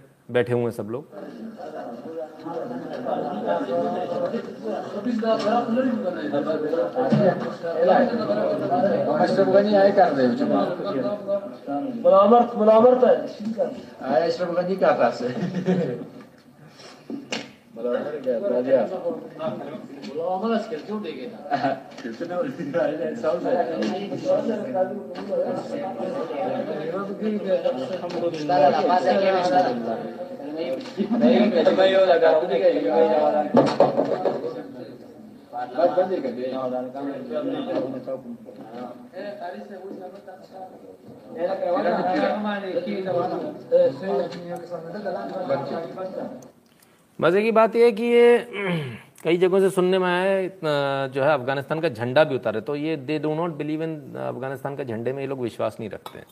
कई जगह से ऐसा देखने में आया, कई जगह से सुनने में आया, यहाँ भी आपने देखा तो झंडा जो लगा हुआ था, उसने वो झंडा खींच लिया और वो जो स्टैंड था, वो गिर गया। सीएनएन पत्रकार से मित्रता तालिबान की, जैसे रवीश कुमार से भारत और सारे कट्टर मुसलमान भी मित्र, भले इस्लाम के अनुसार अधिकतम निकृष्ट मोमिन काफिर से भला है। बिल्कुल ठीक। ऐसा भी हो सकता है। ठीक है, चलिए। ये वही पार्लियामेंट है जो इंडिया ने बनाया है। बिल्कुल, प्रधानमंत्री मोदी गए थे। इस पार्लियामेंट के उद्घाटन में। हम्म? चलिए आप ज़रा पाकिस्तान की सुन ले पाकिस्तान क्या कह रहा? है पाकिस्तान ने आज बयान दिया है बड़ा ज़बरदस्त बयान दिया है। क्या बयान दिया ज़रा उसको सुन लें आप। जहनी गुलामी की जंजीरें तोड़ना ज़्यादा मुश्किल होता है। जो अभी अफ़गानिस्तान में गुलामी की जंजीरें तो तोड़ दी उन्होंने। जहनी गुलामी की अफ़गानिस्तान में गुलामी की जंजीरें तोड़ दी। यानी अमेरिका गुलामी करा रहा था। ठीक है पॉइंट टू बी नोटेड आज रवेश कुमार ने कितनी लानतें भेजी और बहुत सारी चीज़ों में भेजी। साहब, हवाई जहाज़ पे भेजी, पता नहीं किस किस पे हवाई जहाज़ ने गिरा दिया, हवा पे भेजी, बहुत सारी चीज़ों पे भेजी। तो बहरहाल, गुलामी की जंजीरें तोड़ी है। पाकिस्तान का कहना यानी एकदम क्लियर है कि पाकिस्तान ने एकदम स्पष्ट रूप से कह दिया कि वो अफ़गानिस्तान के साथ है, तालिबान के साथ है नॉट अफ़गानिस्तान के। और वो शुरू से था, करा भी उसी का। अब सवाल ये उठता है, इतने सारे लोग दुनिया भर में भाग रहे हैं, भारत में आना चाह रहे हैं, इधर आ रहे हैं, भारत वाले अलग परेशान। लेना नहीं अंदर मत लेना हमारा बॉर्डर लगता ही नहीं उससे। एक हवाई जहाज़ में कितने आएँगे? सौ, डेढ़ सौ आ जाएँगे, दो सौ आ जाएँगे। आप इतने परेशान क्यों हो रहे हो?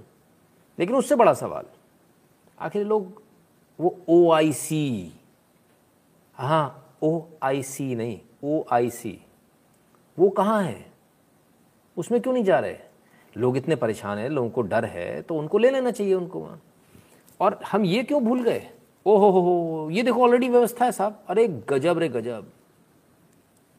भाई, सऊदी अरेबिया में इतने टेंट लगते हैं कि जिसमें तीन million people air condition tents में रह सकें।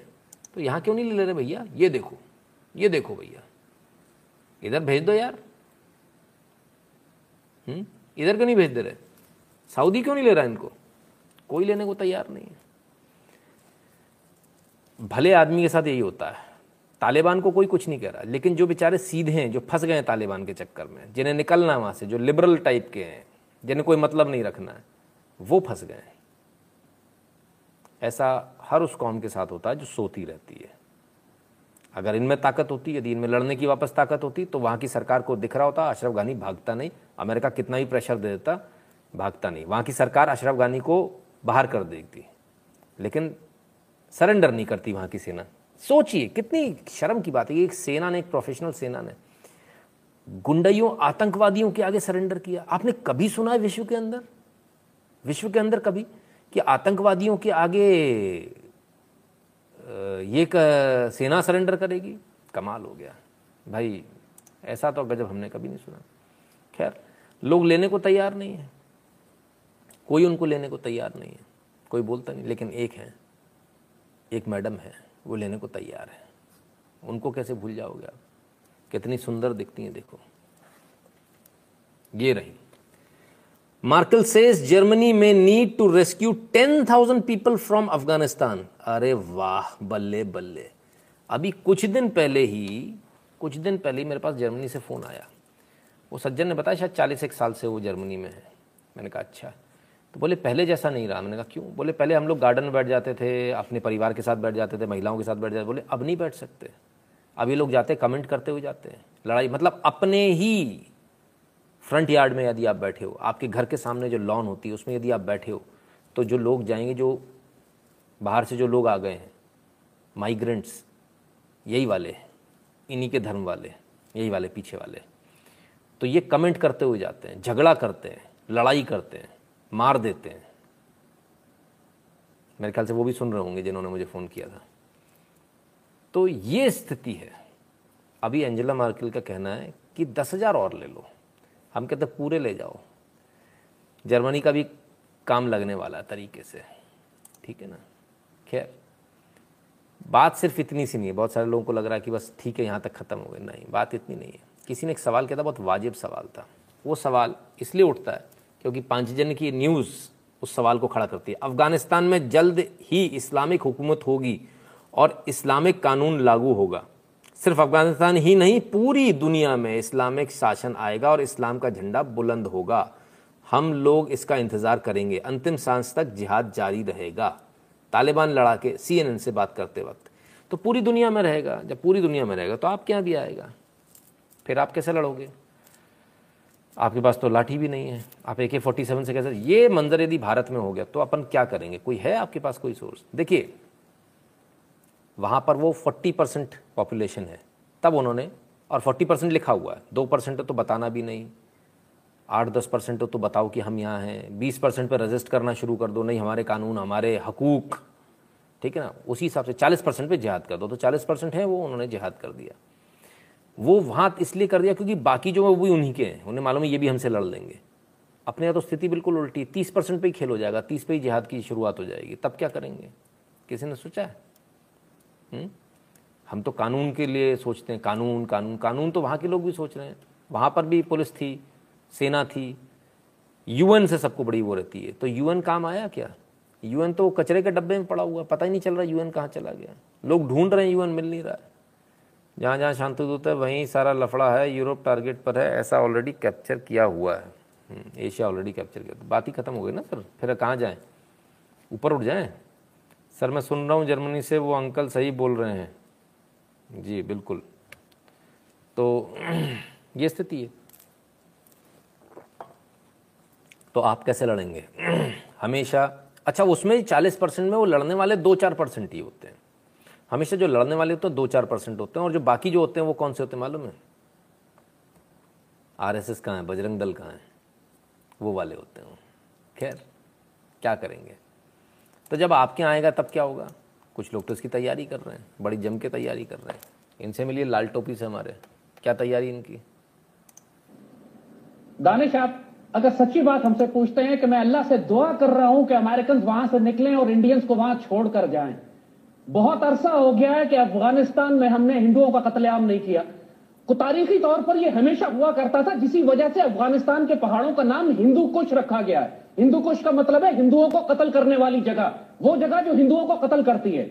तारीखी तौर पर जब भी हिंदुस्तान, हिंदू अफ़गानिस्तान में दाखिल हुए हैं, इनको वहाँ जिबा किया गया। है और हम दुआ कर रहे हैं अल्लाह से अमेरिकन निकलें और अफ़गानिस्तान में अपनी जगह पे बनिए को छोड़कर जाएँ। फिर उसके बाद बनिए के साथ हम वो करेंगे कि बनिया उसके बाद अगली हज़ार साल की तारीख में अफ़गानिस्तान और पाकिस्तान की तरफ़ निगाह उठा के नहीं देखेगा।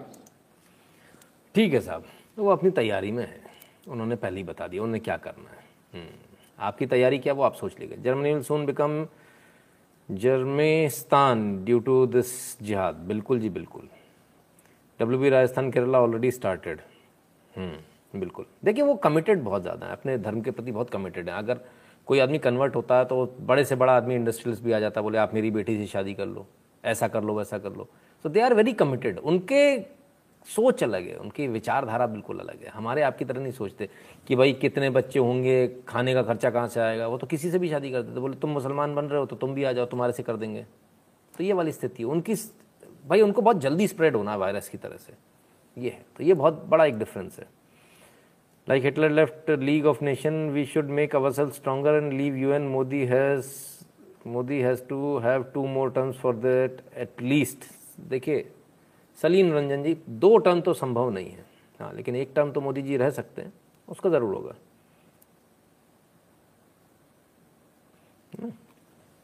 तो ये है। सो so, अब यूएन को तो मोदी जी ऑलरेडी बोल ही चुके हैं कि अप्रासंगिक हो चुका है यूएन और आज हम यूएन की स्थिति देख रहे हैं। यूएन कुछ भी करने में सक्षम नहीं किसी की भी जान बचाने में सक्षम नहीं है यूएन कहीं से कहीं तक सक्षम नहीं है। इस सब के बीच प्लेन भाग रहे हैं। He forgot who were his ancestors Sandeep ji, वो आपकी मानते ही नहीं तो अपने बताने से क्या होगा? माना, देखिए, आप एक बात समझिए। माना उसकी जाती है जिसके अंदर बल हो, शक्ति हो। आज इस पूरे एपिसोड को देख के आप लोगों को एक चीज़ बहुत अच्छी तरह से समझ में आ जानी चाहिए। कानून का राज नहीं चलता दुनिया में। दुनिया में अगर किसी चीज़ का राज चलता तो दम का चलता है। जिसकी लाठी, उसकी भैंस का चलता है। बंदूक का चलता है तलवार का चलता है। इस बात को आप जितनी जल्दी समझ लें, उतना अच्छा दुनिया में कहीं भी कानून का राज नहीं चलता। ना भारत के अंदर चलता, ना भारत के बाहर चलता है। भारत के अंदर भी जो पाँच हज़ार लोग इकट्ठे होकर तुरंत पहुँच जाते हैं, उनकी बात हो जाती है, उनकी सुनवाई हो जाती है, आपकी नहीं होती, ठेंगा। आपको तो एक ऐसा चो धक्का दे के निकाल देता है, पीछे लात मार के, तेरी नेतागिरी निकालता हूँ, माँ बहन की दो गाली दे के फिर जब आप लोग इकट्ठे होते हो, तब जाके एक्शन होता है। वो भी इसलिए हो पाता है क्योंकि सरकार आपकी है। आप आज भी सरकार के दम पर जी रहे हो, ये उनको बहुत अच्छी तरह से मालूम है। जिस दिन सरकार गई, उसी दिन कंकं की गुगा। आपकी हैसियत नहीं है अपनी, खुद की कुछ भी। आप जो जी रहे हो, सिर्फ़ सरकार की दम पर जी रहे हो। इसके अलावा कुछ नहीं है।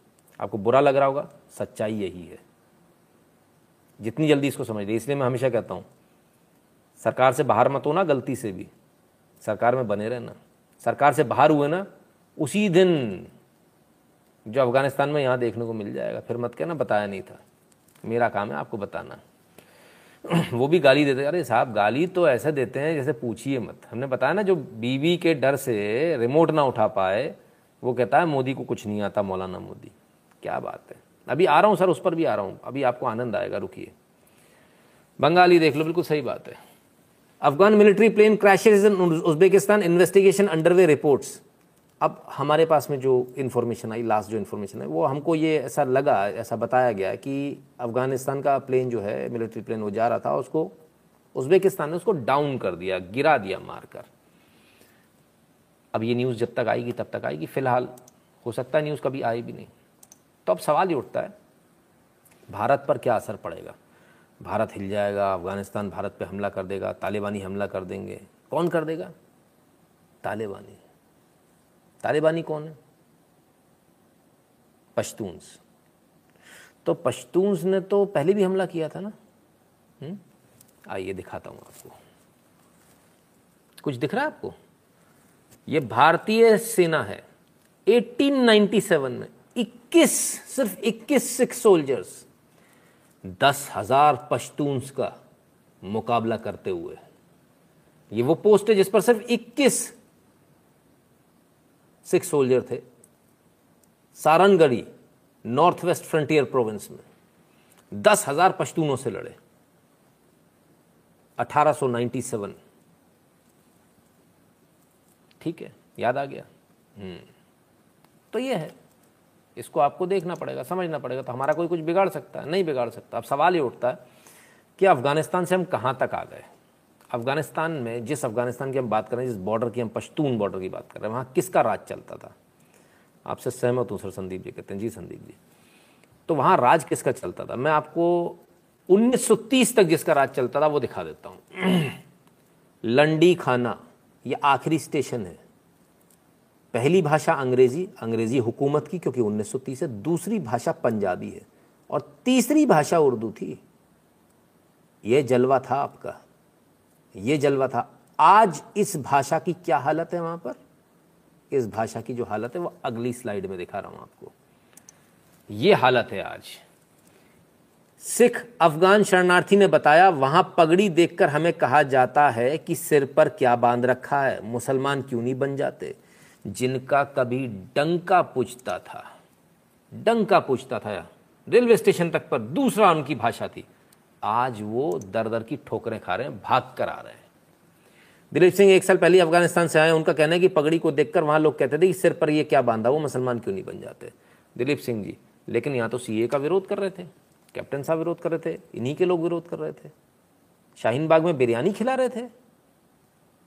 सिख ही तो थे, जो कह रहा था मैंने अपना घर बेच दिया, सिख ही तो खिला रहे थे।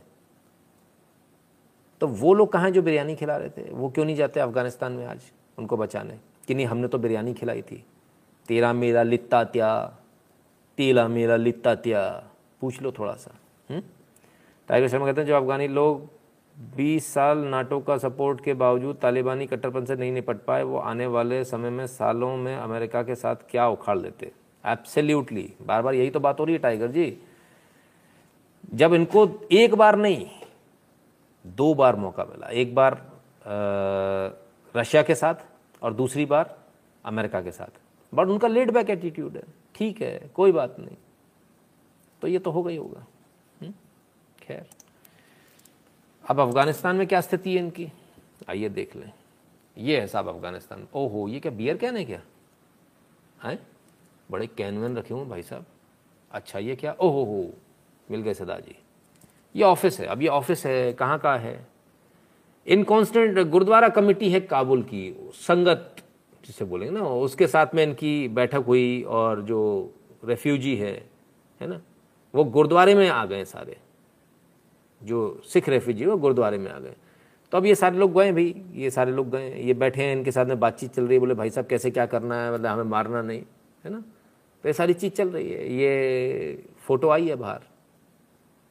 अब एक बात बताइए, ये ऑफ़िस जो है यहाँ निशान साहब भी सब कुछ रखा हुआ है, ये ऑफ़िस है, तमाम सारी चीज़ें है ना। तो ये ऑफ़िस गुरुद्वारे में ही होगा शायद, जहाँ तक हम अंदाज़ा लगा रहे हैं, है ना?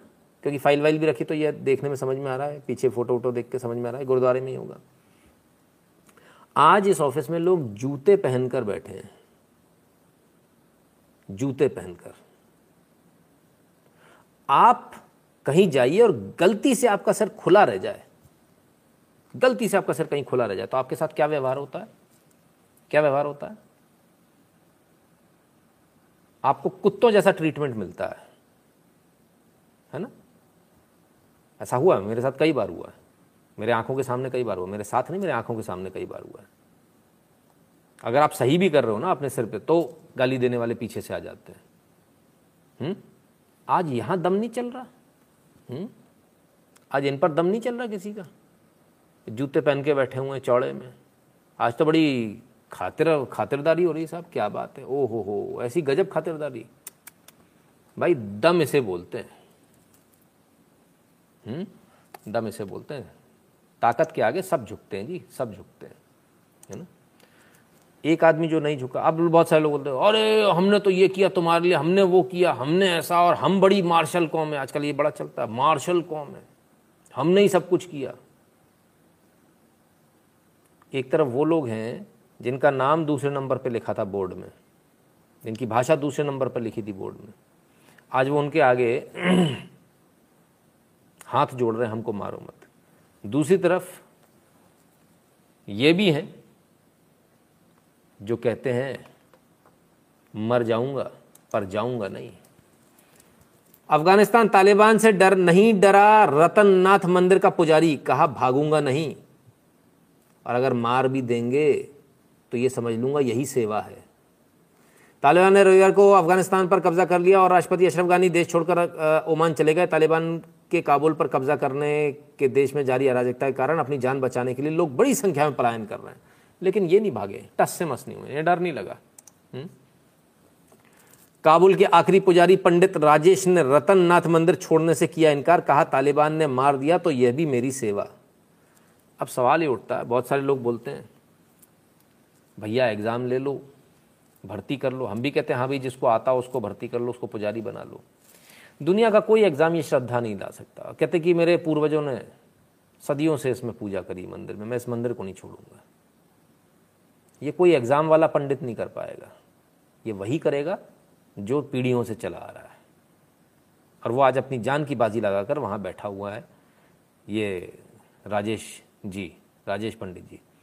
सोनू मौर्य कहते हैं, श्रीमान, क्या आपको लगता है कि भारतीय मुसलमानों के कमेंट सरकार की आँखें खोलेंगे? अरे, सरकार को सब आपसे बहुत पहले मालूम है साहब। So depress to see the condition of minorities in Afghanistan still we never unite बिल्कुल। अब तो अपन तो बहुत सारे मेजोरिटी वाले लोग हैं ना। तो कोई पहली बार थोड़ी हो रहा अब अब अब ये देखिए कि आखिर इतना डर, इतना भय क्यों है? तालिबानियों का इतना डर क्यों? तालिबानियों का इतना डर इसलिए कि जब रशियन फोर्सेस जब गई थी, उसके बाद तालिबान ने कब्जा कर लिया। तालिबान ने जब कब्जा कर लिया तो जो वहाँ के प्रेसिडेंट थे, उन्होंने इस्तीफ़ा दे दिया। इस्तीफ़ा देकर वो देश छोड़ के निकलने लगे। और वो मालूम है कहाँ आ रहे थे? भारत आ रहे थे। रास्ते में तालिबान ने रोक लिया, वो वहाँ से भागे। भागे और गायब हो गए। जो यूएन का जो यूनाइटेड नेशन का जो ऑफ़िस था, वो उसमें जाके छुप गए। छुपे रहे उसमें। 96 के आसपास मतलब मेरे ख्याल से तीन चार साल छुपे रहे। 91 की घटना थी 96 के आसपास। फिर यूएन का जो ऑफ़िस है, उस पर भी तालिबान ने कब्जा कर लिया। बोले, ये भी हमारा हो गया। यूनाइटेड नेशंस के ऑफ़िस को सोचिए। और वहाँ ढूंढा ढूँढने में जो राष्ट्रपति थे, वो मिल गए बेसमेंट में मिल गए। तो निकाला, पहले बहुत बुरी तरह मारा, सड़कों पे जुलूस निकाला, फिर गोली मार दी सर में। और गाड़ी के पीछे बाँध कर उसकी लाश को, राष्ट्रपति के लाश लाश को पूरे शहर में घुमाया गया, काबुल में गली गली में घुमाया गया। और उसके बाद जो राष्ट्रपति भवन है, उस पर उस लाश को लगा दिया गया कि लाश सब लोग देखें। लाश सड़ती रही, लाश वहीं टिकी रही। बड़ी मुश्किल से रेड क्रॉस ने इसमें इंटरवीन किया, दुनिया भर की तमाम सारे पैसे वैसे भी लिए तालिबानियों ने, बड़ी मुश्किल से जाकर। उनका उनका, उनके भाई का भी यही किया था, भाई को भी ढूंढ के ऐसे ही, उसकी भी लाश टांग दी थी अगल बगल तब जाकर उनका अंतिम संस्कार हो पाया था। इस्लाम के रीति रिवाजों अनुसार। Sir please bring back Ratan Pandit ji to our country he is needed here more अच्छा लैम्प पोस्ट पर यस तो देखिए, कौन है जिन्होंने बोला? मीना हिंदू जी। नाम मीना हिंदू। बलिदान देने से डर लग रहा है। यही तो हिंदुओं की प्रॉब्लम है।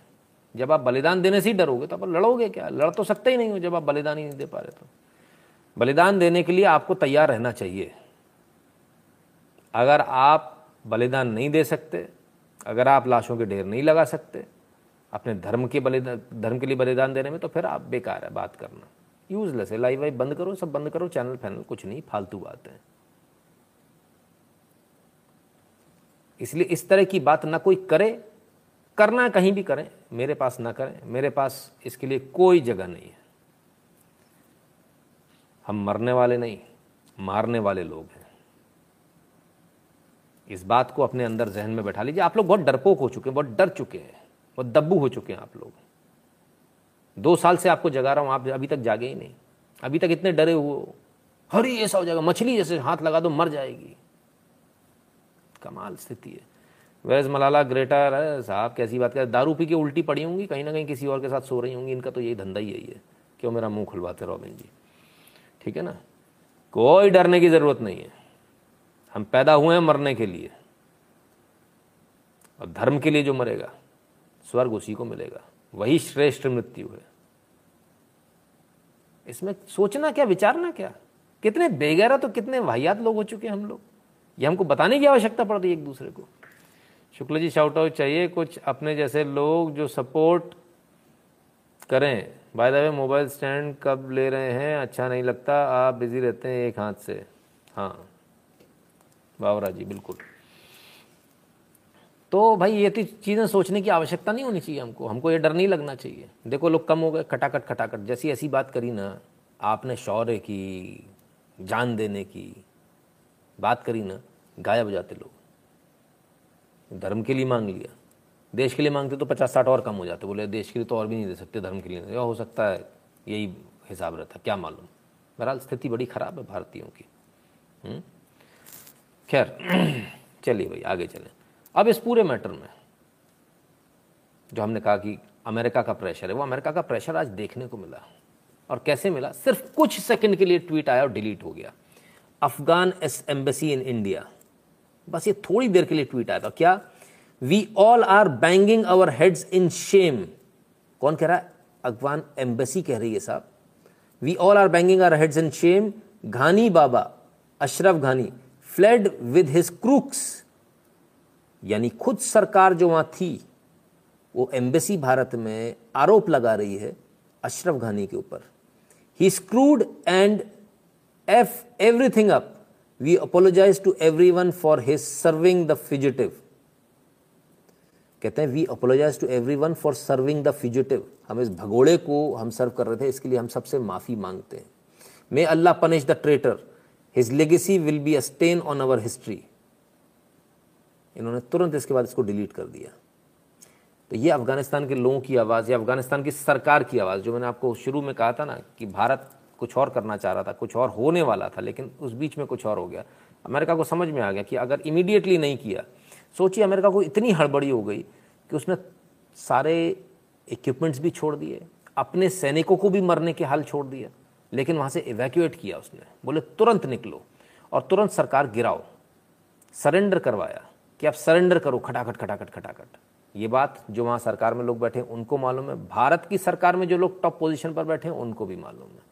और जो समझदार लोग हैं जो उनको भी मालूम है तो ये स्थिति है। गुस्सा निकला एम्बेसी का, बड़ी ज़ोर का निकला, फिर बड़ी जल्दी डिलीट कर लिया। विद इन अ मिनट ये ट्वीट डिलीट हो गया था। विद इन अ मिनट खैर, चाइना क्या कर रहा है? China says is ready for friendly relations with Taliban after rout क्या बात है। तो चाइना तो बिल्कुल पूरी तरह तैयार बैठा है। चाइना तो पूरी तरह से तैयार बैठा। भैया, हम तो इनके साथ दोस्ती करने को तैयार हैं, बहुत बढ़िया। अगर ये देखा जाए कि चाइना पहले इसमें हाथ डाल देता और अमेरिका वहाँ से नहीं निकलता तो अमेरिका का हाल कहीं बांग्लादेश वाला ना हो जाता कि माफ़ी मांग के सरेंडर करके निकलना पड़ता तो उस पोजीशन से तो बच गया अमेरिका। हम्म? ठीक है ना? अब ज़रा उनकी बात कर लें। कौन सा? ऐसे ऐसे लोग बैठे हैं इस दुनिया में जो आप सोच नहीं सकते। अफ़गानिस्तान में, तालिबान और अफ़गानिस्तान की लड़ाई हमारा कोई लेना देना नहीं है उससे। हमारा कोई लेना देना नहीं है। हम तो कहते हैं तालिबान को सपोर्ट कर देना चाहिए। अपना फ़ायदा किसमें हो रहा है? बाहर में जाए दुनिया देनी। तालिबान को सपोर्ट करो, उसको पैसे की ज़रूरत है, पैसे दो और चाबार खरीद लो। ये होती है स्मार्टनेस। कोई चक्कर पड़ने की ज़रूरत ही नहीं है। इधर चावल खरीद लो, दो चार और इधर उधर खरीद लो कोने कोने पे अपनी पोस्ट बना लो, अपना बेस बना लो, बात खत्म जी। सौ सौ साल का एग्रीमेंट कर लो लीज पर। दो सौ, ढाई सौ साल का कर लो हेडेक खत्म करो। फ़ायदा उठाओ। सोचने की आवश्यकता नहीं होनी चाहिए। हुँ? अब कुछ लोग अफ़गानिस्तान में हो रहा है, तालिबान कर रहा है। जिम्मेदार मालूम कौन है?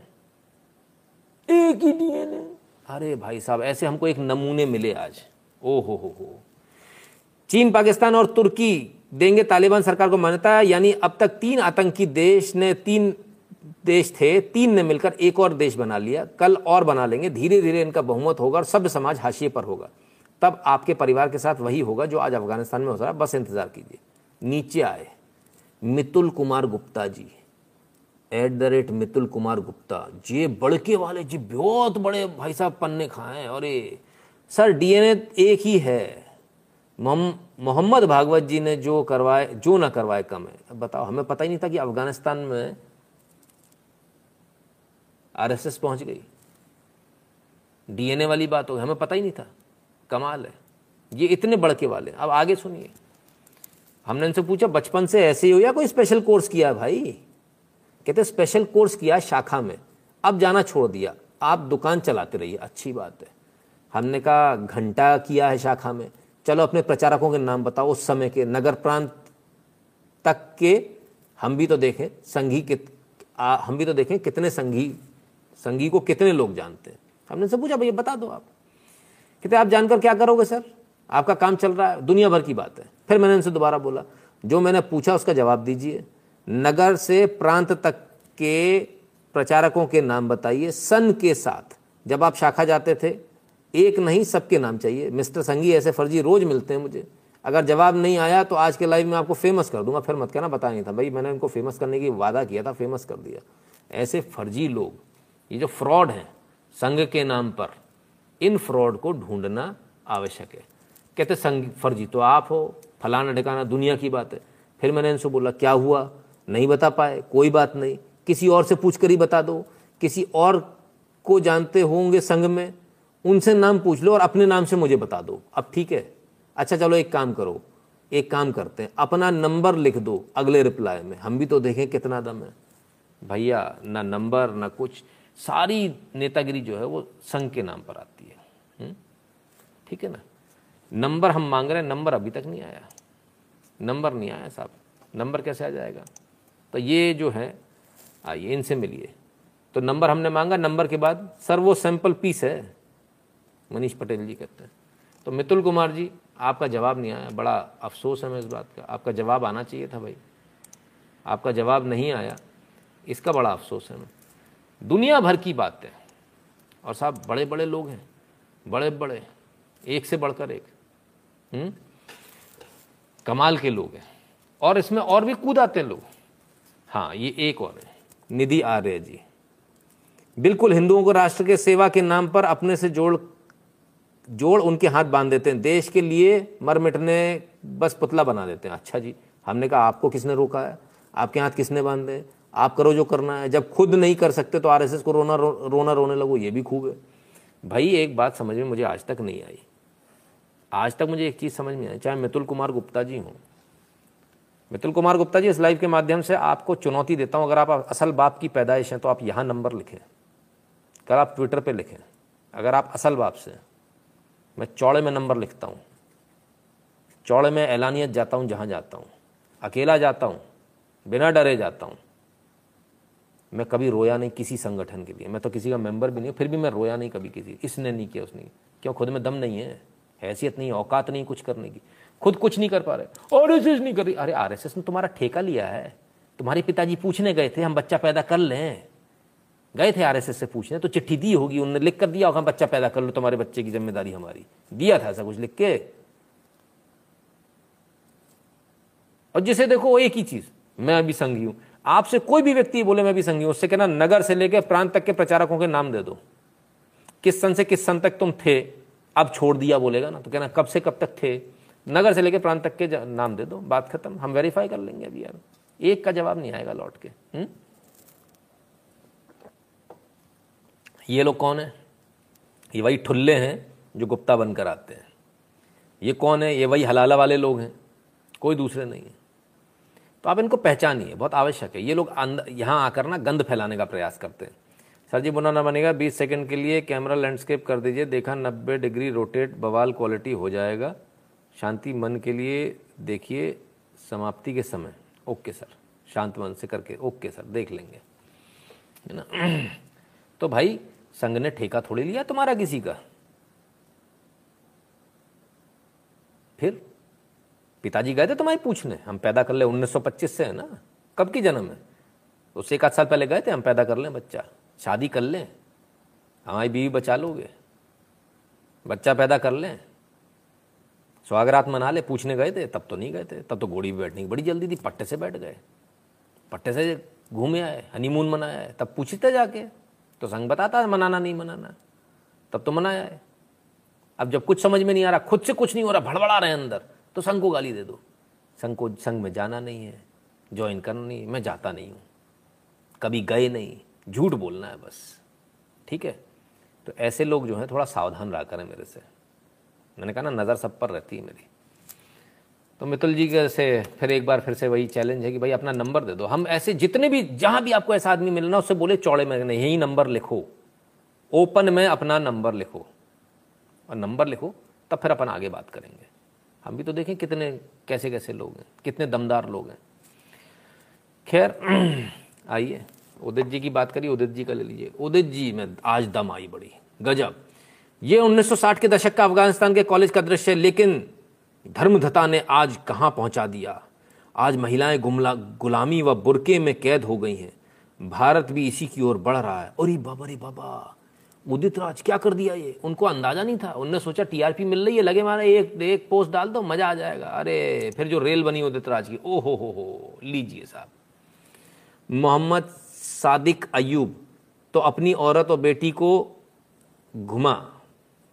किसी पर फ़र्क पड़े तो बताना। समीर खान कहते तो अपनी बहन बेटियों को चड्डी पहना के घुमाओ, कौन रोक रहा है तुझे? मोहम्मद तशीन जी भी, तहसीन जी भी आ गए। कहते, गाली दे रहे हैं भाई, अपनी माँ बहन, गोबर भक्त, इन्हें भक्त बना दिया अबू सुफियान ने। पता ही नहीं उन्हीं की तरफ़ वाला। है ऑलराउंडर अपनी लड़की को बिना कपड़ों के भेज अगर फिर आ गए, सारे के सारे, लगे लगे लगे लगे गालियाँ। भाई, कमाल हो गया।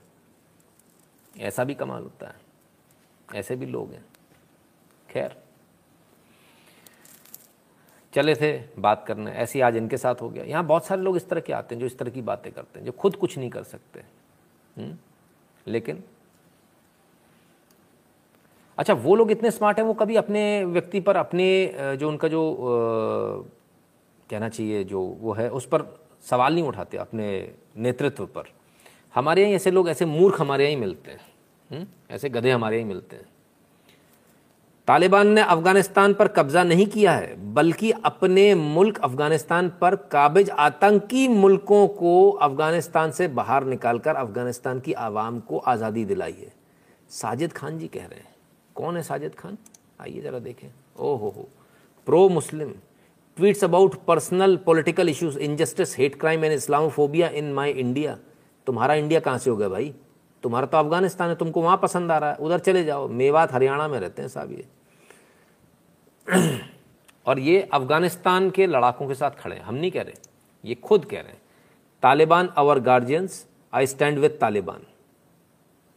Sajid Khan very good ये हैं वो ऑप्रेस्ड मुस्लिम। आइए और दिखाएँ। एक और से मिलिए साहब। शाहदाब चौहान पहले चौहान थे, बाद में डर लग गया कन्वर्ट हो गए।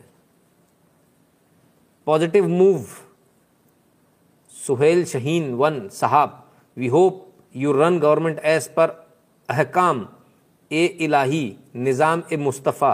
अच्छा ये निज़ाम मुस्तफ़ा ला, हमारे पास भी आया था एक बार।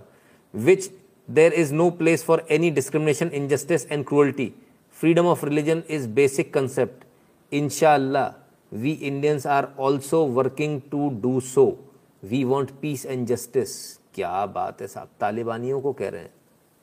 और भारत में भी यही करना चाह रहे हैं। शादाब चौहान जी। शादाब चौहान जी कौन है? जरा ये भी देख लें। आ जाइए। ये रहे। This is an official account of head of communication cell and chief spokesperson of Peace Party proud to be Mohammad वादी क्या बात है, नई दिल्ली में रहते हैं। बड़े हैरानी की बात है, शादाब जैसे और इनके जैसे लोगों को अभी तक एनआईए ने उठाया नहीं। इनको तो उठा के इनकी सेवा करनी चाहिए तरीके से। रात भर इनकी सेवा होनी चाहिए थी। खैर, ये अकेले नहीं है। एक को जानते होगे आप? काकवानी। क्या नाम था? सोहराब सोहराब अली। आइए ज़रा, सुन भी लीजिए। मीटिंग चल रही साहब। किया देश का मुसलमान आज़ाद है? अरे भैया सुनिए। एक अभी मैं अभी देख रहा था खुशखबरी भी आप लोगों को देते चलो कि अशरफ गनी जो है वो रिजाइन कर दिए हैं। अल्लाह का शुक्र है। और तालिबान जो है वो धीरे धीरे इमारत इस्लामिया को कायम करने है गामजन गामजन। है तो मुझे वो लगता है कि हाँ हमें उनसे सबक लेना चाहिए और सीखना चाहिए कि आज़ादी हासिल करने के लिए किस तरह की जिद्दोजहद और कोशिश करनी चाहिए। समझ में आया? भाई साहब स्पेसेस चल रहे हैं जगह जगह अफ़गानिस्तान में हो गया।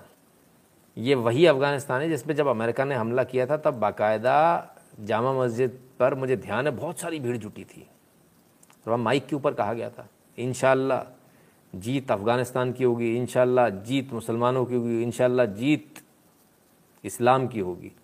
पर जीत गया था अमेरिका, उल्टा हो गया था। हुँ? तो अब यहाँ भारत में भी करने के लिए तैयारी है। कमाल है साहब। रूपम कुमार कहते हैं, नमस्ते government should send these people to Kabul free of cost who feel insecure India and vacate our diplomats in return flight बिल्कुल यही होना चाहिए जी। रूपम जी, हम भी यही कहते हैं। ऐसा ही होना चाहिए।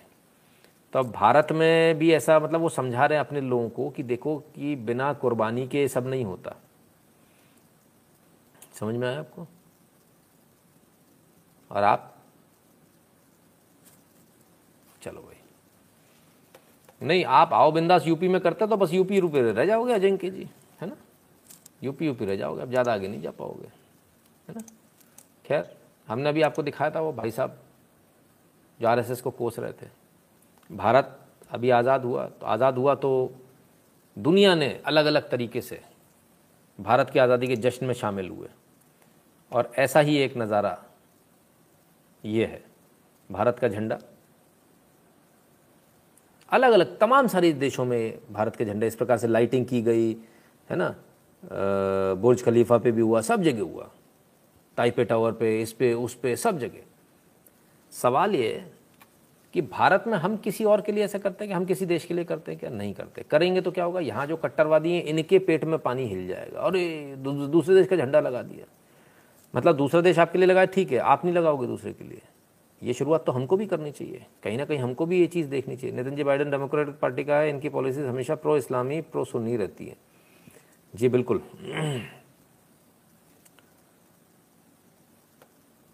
ठीक है ना? तो साहब, ये स्थिति है। खैर, स्वतंत्रता दिवस तो मन गया, लेकिन स्वतंत्रता दिवस में कुछ खास रहा, और वो खास क्या रहा, जरा उसको भी देख लीजिए। All phones S M S and internet services are functioning with full speed in Kashmir for the first time on the Independence Day on August fifteen since 2003 2003 के बाद से कभी भी 15 अगस्त को ये बात बिल्कुल सही है। 15 अगस्त को आम नागरिक मतलब हमारे भी जो हम लोग पूरे भारत में भी रहते थे इंटरनेट की स्पीड कम हो जाती थी, खासकर दिल्ली के अंदर, ताकि आपको ये समझ लेकिन इस बार कहीं भी स्पीड कम नहीं हुई। मेरे मोबाइल की स्पीड भी बराबर रही, सबकी बराबर रही। तो ये देश को चलाने का एक नज़रिया, देश को चलाने का एक तरीका है। अब स्पीड कम नहीं होती, अब कुछ नहीं होता, है ना? राष्ट्रगान हो सकता है। आप लोग उठने की तैयारी कर लीजिएगा। क्योंकि राष्ट्रगान जो हो रहा है, वो यहाँ हो रहा है।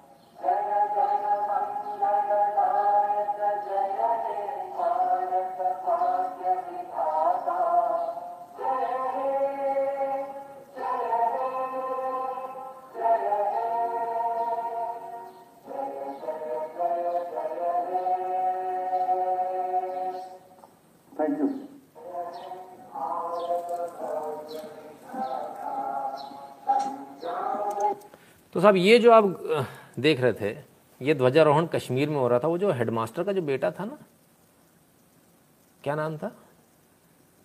बुरहान वानी।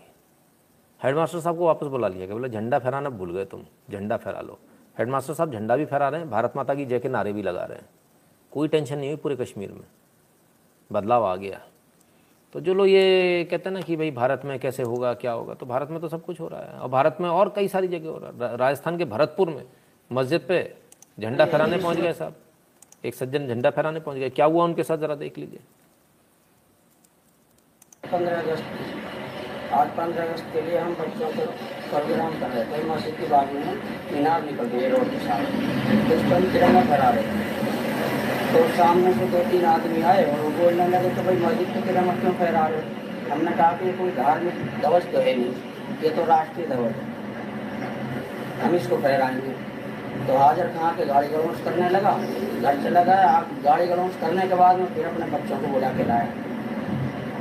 तालीम में एक लड़का उसका फौजी एक वसीम है, एक लड़का उसका साकिब है, एक तैयब और खुद एक लल्लू, और एक रुद्दार और एक जुबैर।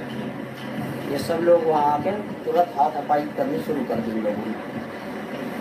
नतीजा ये निकला कि इन लोगों ने हमें ध्वज नहीं फहराने दिया। उसके बाद में हमने गाँव वालों से कहा, गाँव वाला कोई भी आदमी नहीं बोला नहीं बोला तो साहब, हमने हार के बच्चों को घर बना दिया। तो तिरंगा इन लोगों ने नहीं फहराने दिया। फूल वगैरह हमने फेंक दिए। छीना से पट्टी हुई थी। वो भी खड़ा हुआ है। तो साहब तिरंगा नहीं फहराने दिया मस्जिद पर। बोले तिरंगा नहीं फहराया जाएगा। अच्छा जी क्या हुआ इसके बाद? सिर्फ़ इतना नहीं हुआ। असलम इस इसके बाद जरा सुनिए। असलम जी को जो इसके बाद जो गालियाँ पड़ी हैं वो सुनिए आप। असलम जी तिरंगा फहराने गए थे। हम्म। साहेब जामा मस्जिद की बेहरमती न कीजिए न कराइए किसी से। वहाँ जो जनगणमन हुआ है कतन हराम काम हुआ है गुनाह कबीरा अल्लाह ताला के कहर को वो दूसरा वीडियो था जिसमें उनको फहराने नहीं दी गया। ये दूसरा वीडियो जिसमें फहराने दिया गया इसके बाद जो उनको धमकी आ रही है जिन्होंने फहरा दिया। अब धमकी सुनिए। दावत न दीजिए। डरिए अल्लाह से। अल्लाह की पकड़ बहुत सख्त है। असलम। जामा मस्जिद के ऊपर जो है तिरंगा झंडा लगा के जो है जन मन गण जो है वो गवाया और अंदर मीटिंग की, जो कतई हराम है, और मुफ्ती साहब बिल्कुल वजह फरमा रहे अगर तुमने ऐसा किया तो तुम्हारे खिलाफ जो है आवाज़ उठेगी और सब लोग एक राय होकर तुम्हारे खिलाफ बोलेंगे, जिससे जो है माहौल खराब होगा और अल्लाह की पकड़ तुम्हारे ऊपर आएगी बहुत जल्दी। इससे सख्त नाराज़ है सब लोग जो है। लिहाजा हम इस बात को बर्दाश्त नहीं करेंगे कि आप जो है मस्जिद को सियासी अखाड़ा बनाएँ। लिहाजा आप होश में आ जाओ। अब बहुत हो गया है। तो अब मस्जिद में अगर झंडा फहरा दोगे तो धमकियाँ आएँगी। कांग्रेस के नेता हैं जो धमकी दे रहे हैं। कांग्रेस वालों को झंडा फहराने में बड़ी दिक्कत होती पता नहीं क्यों। हम्म? कमाल है। खैर। झंडा तो और भी बहुत सारे लोगों ने फहराया उन लोगों ने फहराया जिन्होंने कभी नहीं फहराया था कम्युनिस्टों की बात तो हम भूल ही गए कम्युनिस्टों की देख लें तब इन्होंने झंडा फहराया तब क्या हुआ इनका चरित्र बता रहा है एक्चुअली झंडा नहीं फहराने देना আলিমুদ্দিন স্ট্রিটের সিপিএম পার্টি অফিসে এই প্রথমবার জাতীয় পতাকা উত্তোলন আর পতাকা তুলতে গিয়ে বিপত্তি কিছু দূর উঠলো উল্টো পতাকা কিন্তু উল্টা ঝান্ডা ফেরা দিয়া। তৎক্ষণাৎ বিপত্তি বুঝে সামাল দিলেন भी मांग थे। वाह रे वाह अकलमंदो। उल्टा झंडा फहरा दिया ये देखिए। पहली बार फहराया जीवन में वो भी उल्टा। अरे वाह रे वाह कम्युनिस्टों कमबख्तों। कमाल हो गया। झंडा फहराने की तमीज़ भी नहीं उन्हें पता ही नहीं झंडा सीधा कैसा उल्टा कैसा। और ये भारत में रहते हैं। फिर कहते हैं हमको गद्दार मत बोलो। हम्म? एक और सज्जन है जो गए थे झंडा फहराने। वो राष्ट्रगान नहीं गा पाए। नहीं गा पाए तो फिर बवाल कटा। बवाल कटा तो आज उनकी सफ़ाई आई। सफ़ाई भी सुन लीजिए। नाम भी उनका मज़ेदार है। हम्म? यौम आज़ादी के जश्न में कई जगहों पर मुझे जाना था। इसमें से एक जगह जहाँ पे मुझे चीफ गेस्ट बनाया गया था झंडारोहण किया गया। झंडारोहण के बाद वहाँ पे राष्ट्र गीत राष्ट्रगान पढ़ा गया। राष्ट्रगान जो लोग पढ़ रहे थे, उनकी टीम अलग थी। हम सुर में सुर मिला रहे थे। उन्हों, उन्होंने कहीं पे वो गड़बड़ किया तो मैंने उन्हें ठोका। पीछे के लोगों ने राजगान पूरा किया और उसके बाद हम लोग वहाँ से चले गए। लोग इसको अननेसेसरी उछाल के ही कह रहे हैं कि मैं राजगान भूल गया। मेरी याददाश्त इतनी कमज़ोर नहीं है, बचपन से राजगान पढ़ता चला आया हूँ और आज भी मैं राजगान को पढ़ के दोबारा सुना सकता हूँ। इसके बाद उन्होंने राष्ट्रगान पढ़ के सुना दिया। कैसे सुनाया? वो हम आपको छोटा सा नमूना दिखा दें बस। मंगलदायक जय भारत भाग्य विधाता जय जय जय जय जय जय जय ही। ये स्थिति है साहब। ये इनकी स्थिति है। समाजवादी पार्टी के एमपी हैं। हम्म, ये इनकी स्थिति है। कमाल के लोग हैं साहब।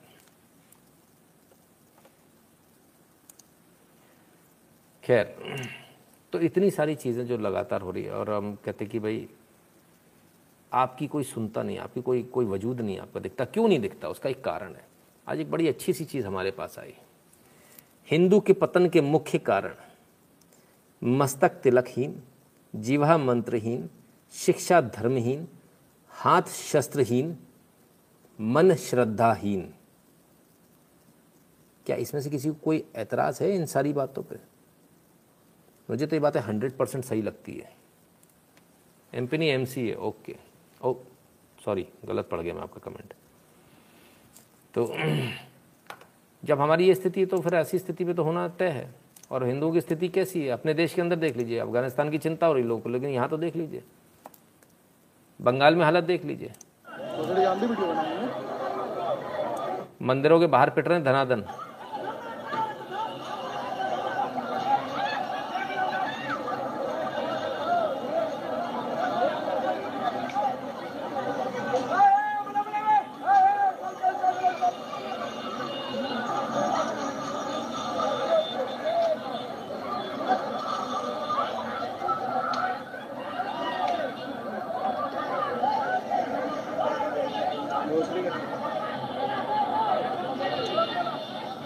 हाथ जोड़ रहे हैं, देखिए, हाथ जोड़ रहे हैं।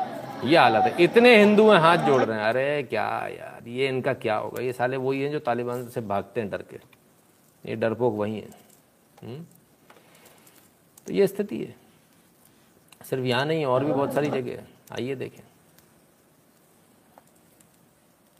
जैन मंदिर के बाद साहब शिकंजी के नाम से बिरयानी बिक रही थी।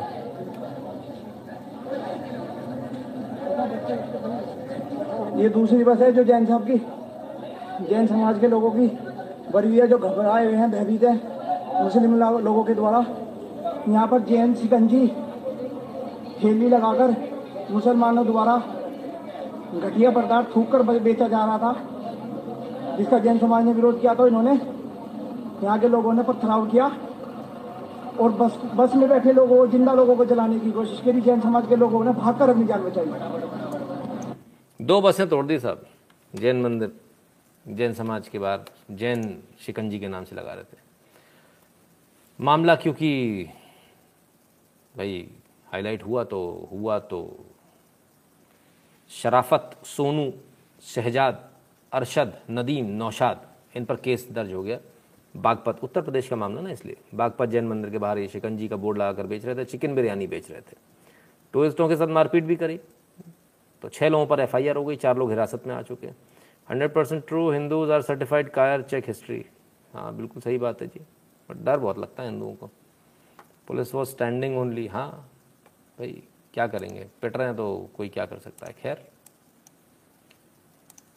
मेडल जो लोग जीत कर आए ज़रा उनकी सुन लीजिए वो क्या कह रहे हैं? किस वजह से मेडल जीत कर आए हाँ, बहुत स्वागत है बजरंग आपको बहुत बहुत शुभकामनाएँ। धन्यवाद मैडम। देखा कि टोक्यो से आप आए हैं लेकिन गौ माता की सेवा के लिए यहाँ पर पहुँच गए। देखिए गौ माता की सेवा मेरे लिए मैं पहले भी करता था और ये नहीं कि मैं ओलंपिक के बाद ही मैं सेवा करने लगा हूँ। हाँ। और हमारे मतलब यही बोलते हैं कि गौ माता की सेवा हमारे जैसे माता पिता की सेवा करते हैं ऐसे हम गौ माता की सेवा करते हैं। तो मैं मानता हूँ जो मेडल आया हो गौ माता की सेवा की वजह से एक ये भी मेरे लिए बहुत ज़रूरी है। तो चलिए साहब जो मेडल आया वो गौ माता की सेवा की वजह से। ध्रुव जी ऑलरेडी ऑपोजिट है मूल्य क्या हो गया भैया? हम्म, तो खैर गौ माता की सिर्फ़ सेवा नहीं करी जाती साहब। गौ माता के लिए कुछ लोग अपनी जान की बाजी भी लगा देते हैं। जरा एक वीडियो आया ज़रूर देखिए इसको। बजरंग पुनिया बिल्कुल। ये बही चली जा रही थी तो साहब दो लोग कूद गए और इतने तेज बहाव में भी गाय को बचाने का पूरा प्रयास करते हुए और आखिरकार सफलता भी मिली।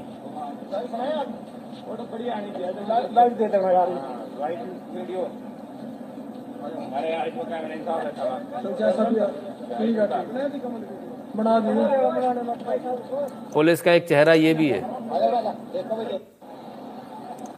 पुलिस का एक चेहरा ये भी जिसे हम लोग नहीं देख पाते हैं। 1946 कोलकाता आज ही के दिन डायरेक्ट एक्शन डे हुआ था। वो रह गया सर आज आज डायरेक्ट एक्शन डे क्योंकि आज अफ़गानिस्तान में हो गया इसलिए है ना? खैर तो काशी से एक वीडियो आ रहा है बड़ा वायरल है आज। क्यों वायरल है? पुलिस का एक चेहरा दिखा है एक और चेहरा देखिए पुलिस का।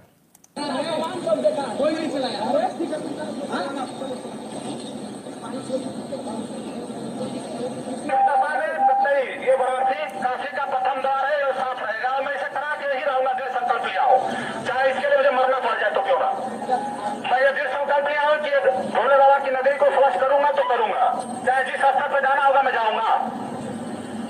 बेहतर ये होगा कि आप बैक हो जाओ सुधर जाओ। बताया जाता है कि ज़बरदस्ती आके कुछ वही रोहिंग्या वाला मामला बताया गया कि आकर यहाँ स्टॉल लगाना भोले बाबा की नगरी में पुलिस बिल्कुल उतर आई इस बार। हर हाल में ये रोड साफ़ रहेगा तो रहेगा। मैं ये दिल संकल्प लिया हूँ कि भोले बाबा की नगरी को साफ़ करा के रहूँगा, ये उनका मुख्य द्वार है। तो ये होके रहेगा।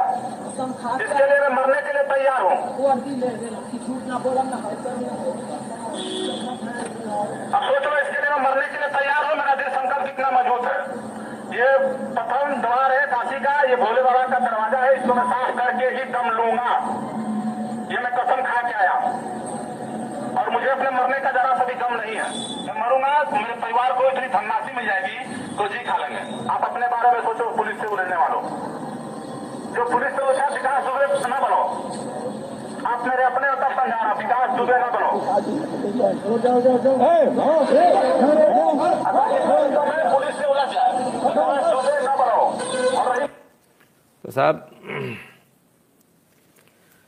अतिक्रमण करने का प्रयास चला था, दुकानें लगाकर एकदम स्पष्ट रूप से उन्होंने कह दिया पुलिस ने कि भाई, हम मरने के लिए तैयार हैं, कुछ भी हो जाए।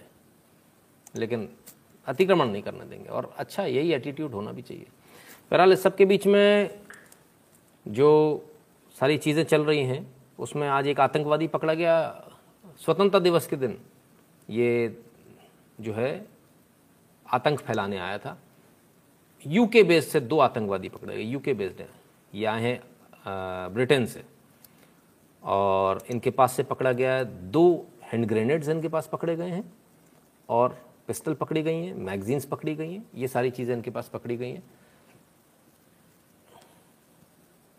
इनके खिलाफ मुकदमा दर्ज हो चुका है। तो कोशिश बड़ी करी थी।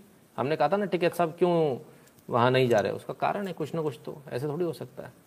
खैर कनाडा से भी एक खबर आ रही है कैलगरी से। कैलगरी से एक पंद्रह वर्षीय नाबालिग बच्ची को अगवा कर उसके साथ दस लोगों ने जो है जो है उसके साथ कई लोगों ने उसके साथ गैंगरेप किया।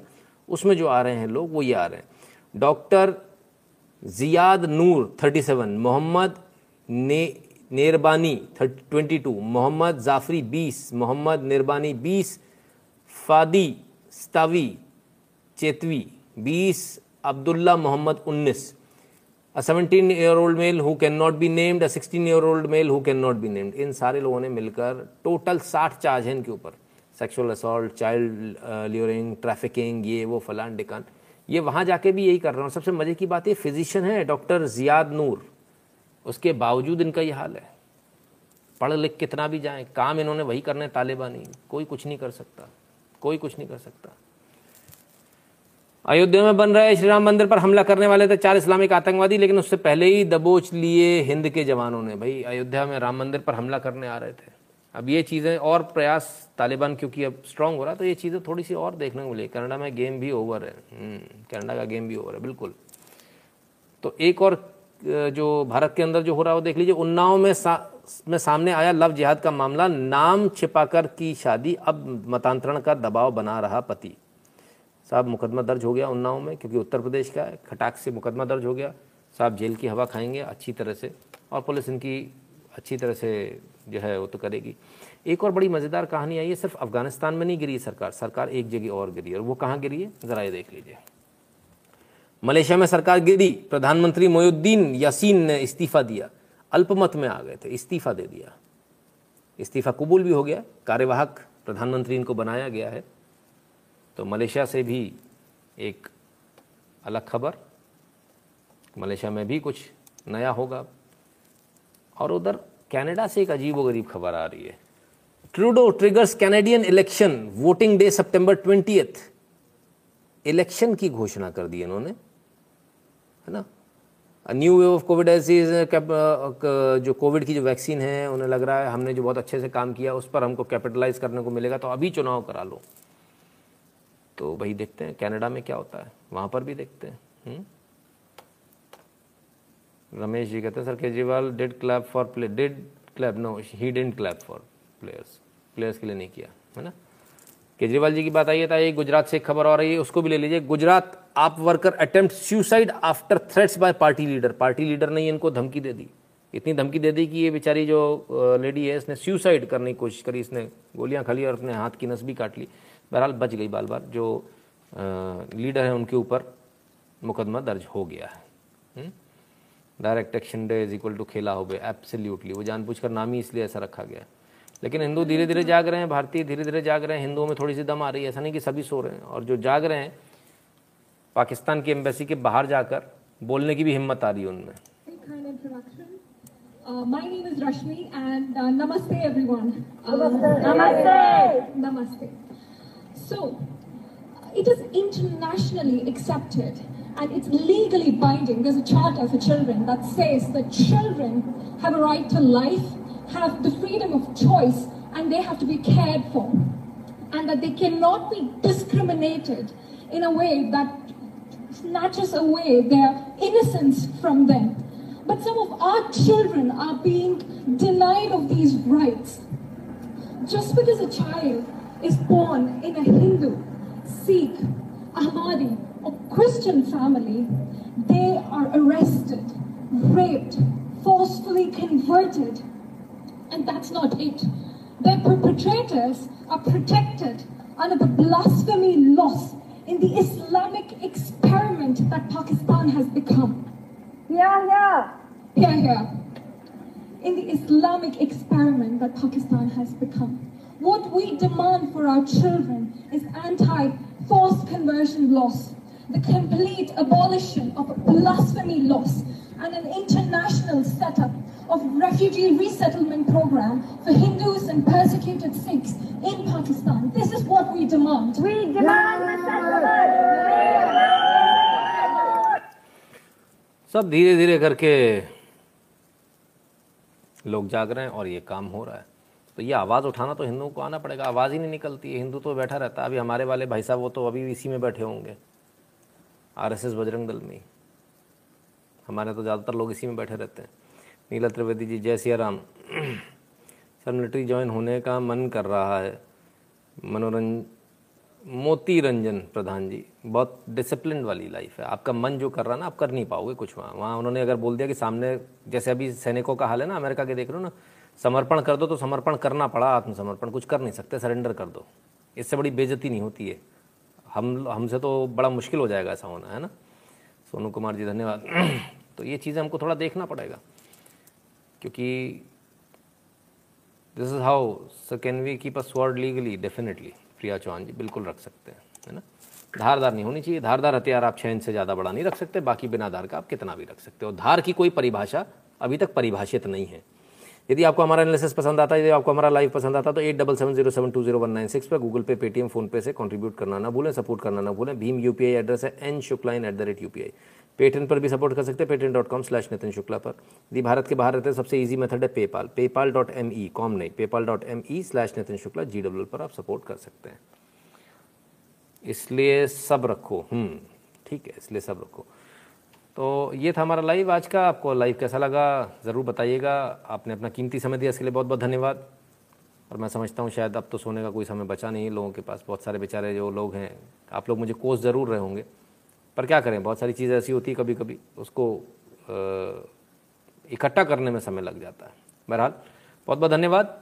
कल मिलेंगे नए मुद्दों के साथ, कुछ नई चीज़ों के बाद। डायरेक्शन डायरेक्ट इलेक्शन डे का कल शायद कोशिश करेंगे एनालिसिस करने का। कल मिलते हैं, तब तक अपना ख्याल रखिएगा। वैक्सीन लगवा लीजिएगा, एक लग चुकी है तो दूसरी लगवा लीजिएगा, दोनों लग चुकी तो मास्क लगा लीजिएगा, है ना? घर से ज़रूरी होने पर निकलेगा बहुत बहुत धन्यवाद। और हाँ काम नहीं रोकना है, काम चलते रहना है, ठीक है? नमस्कार।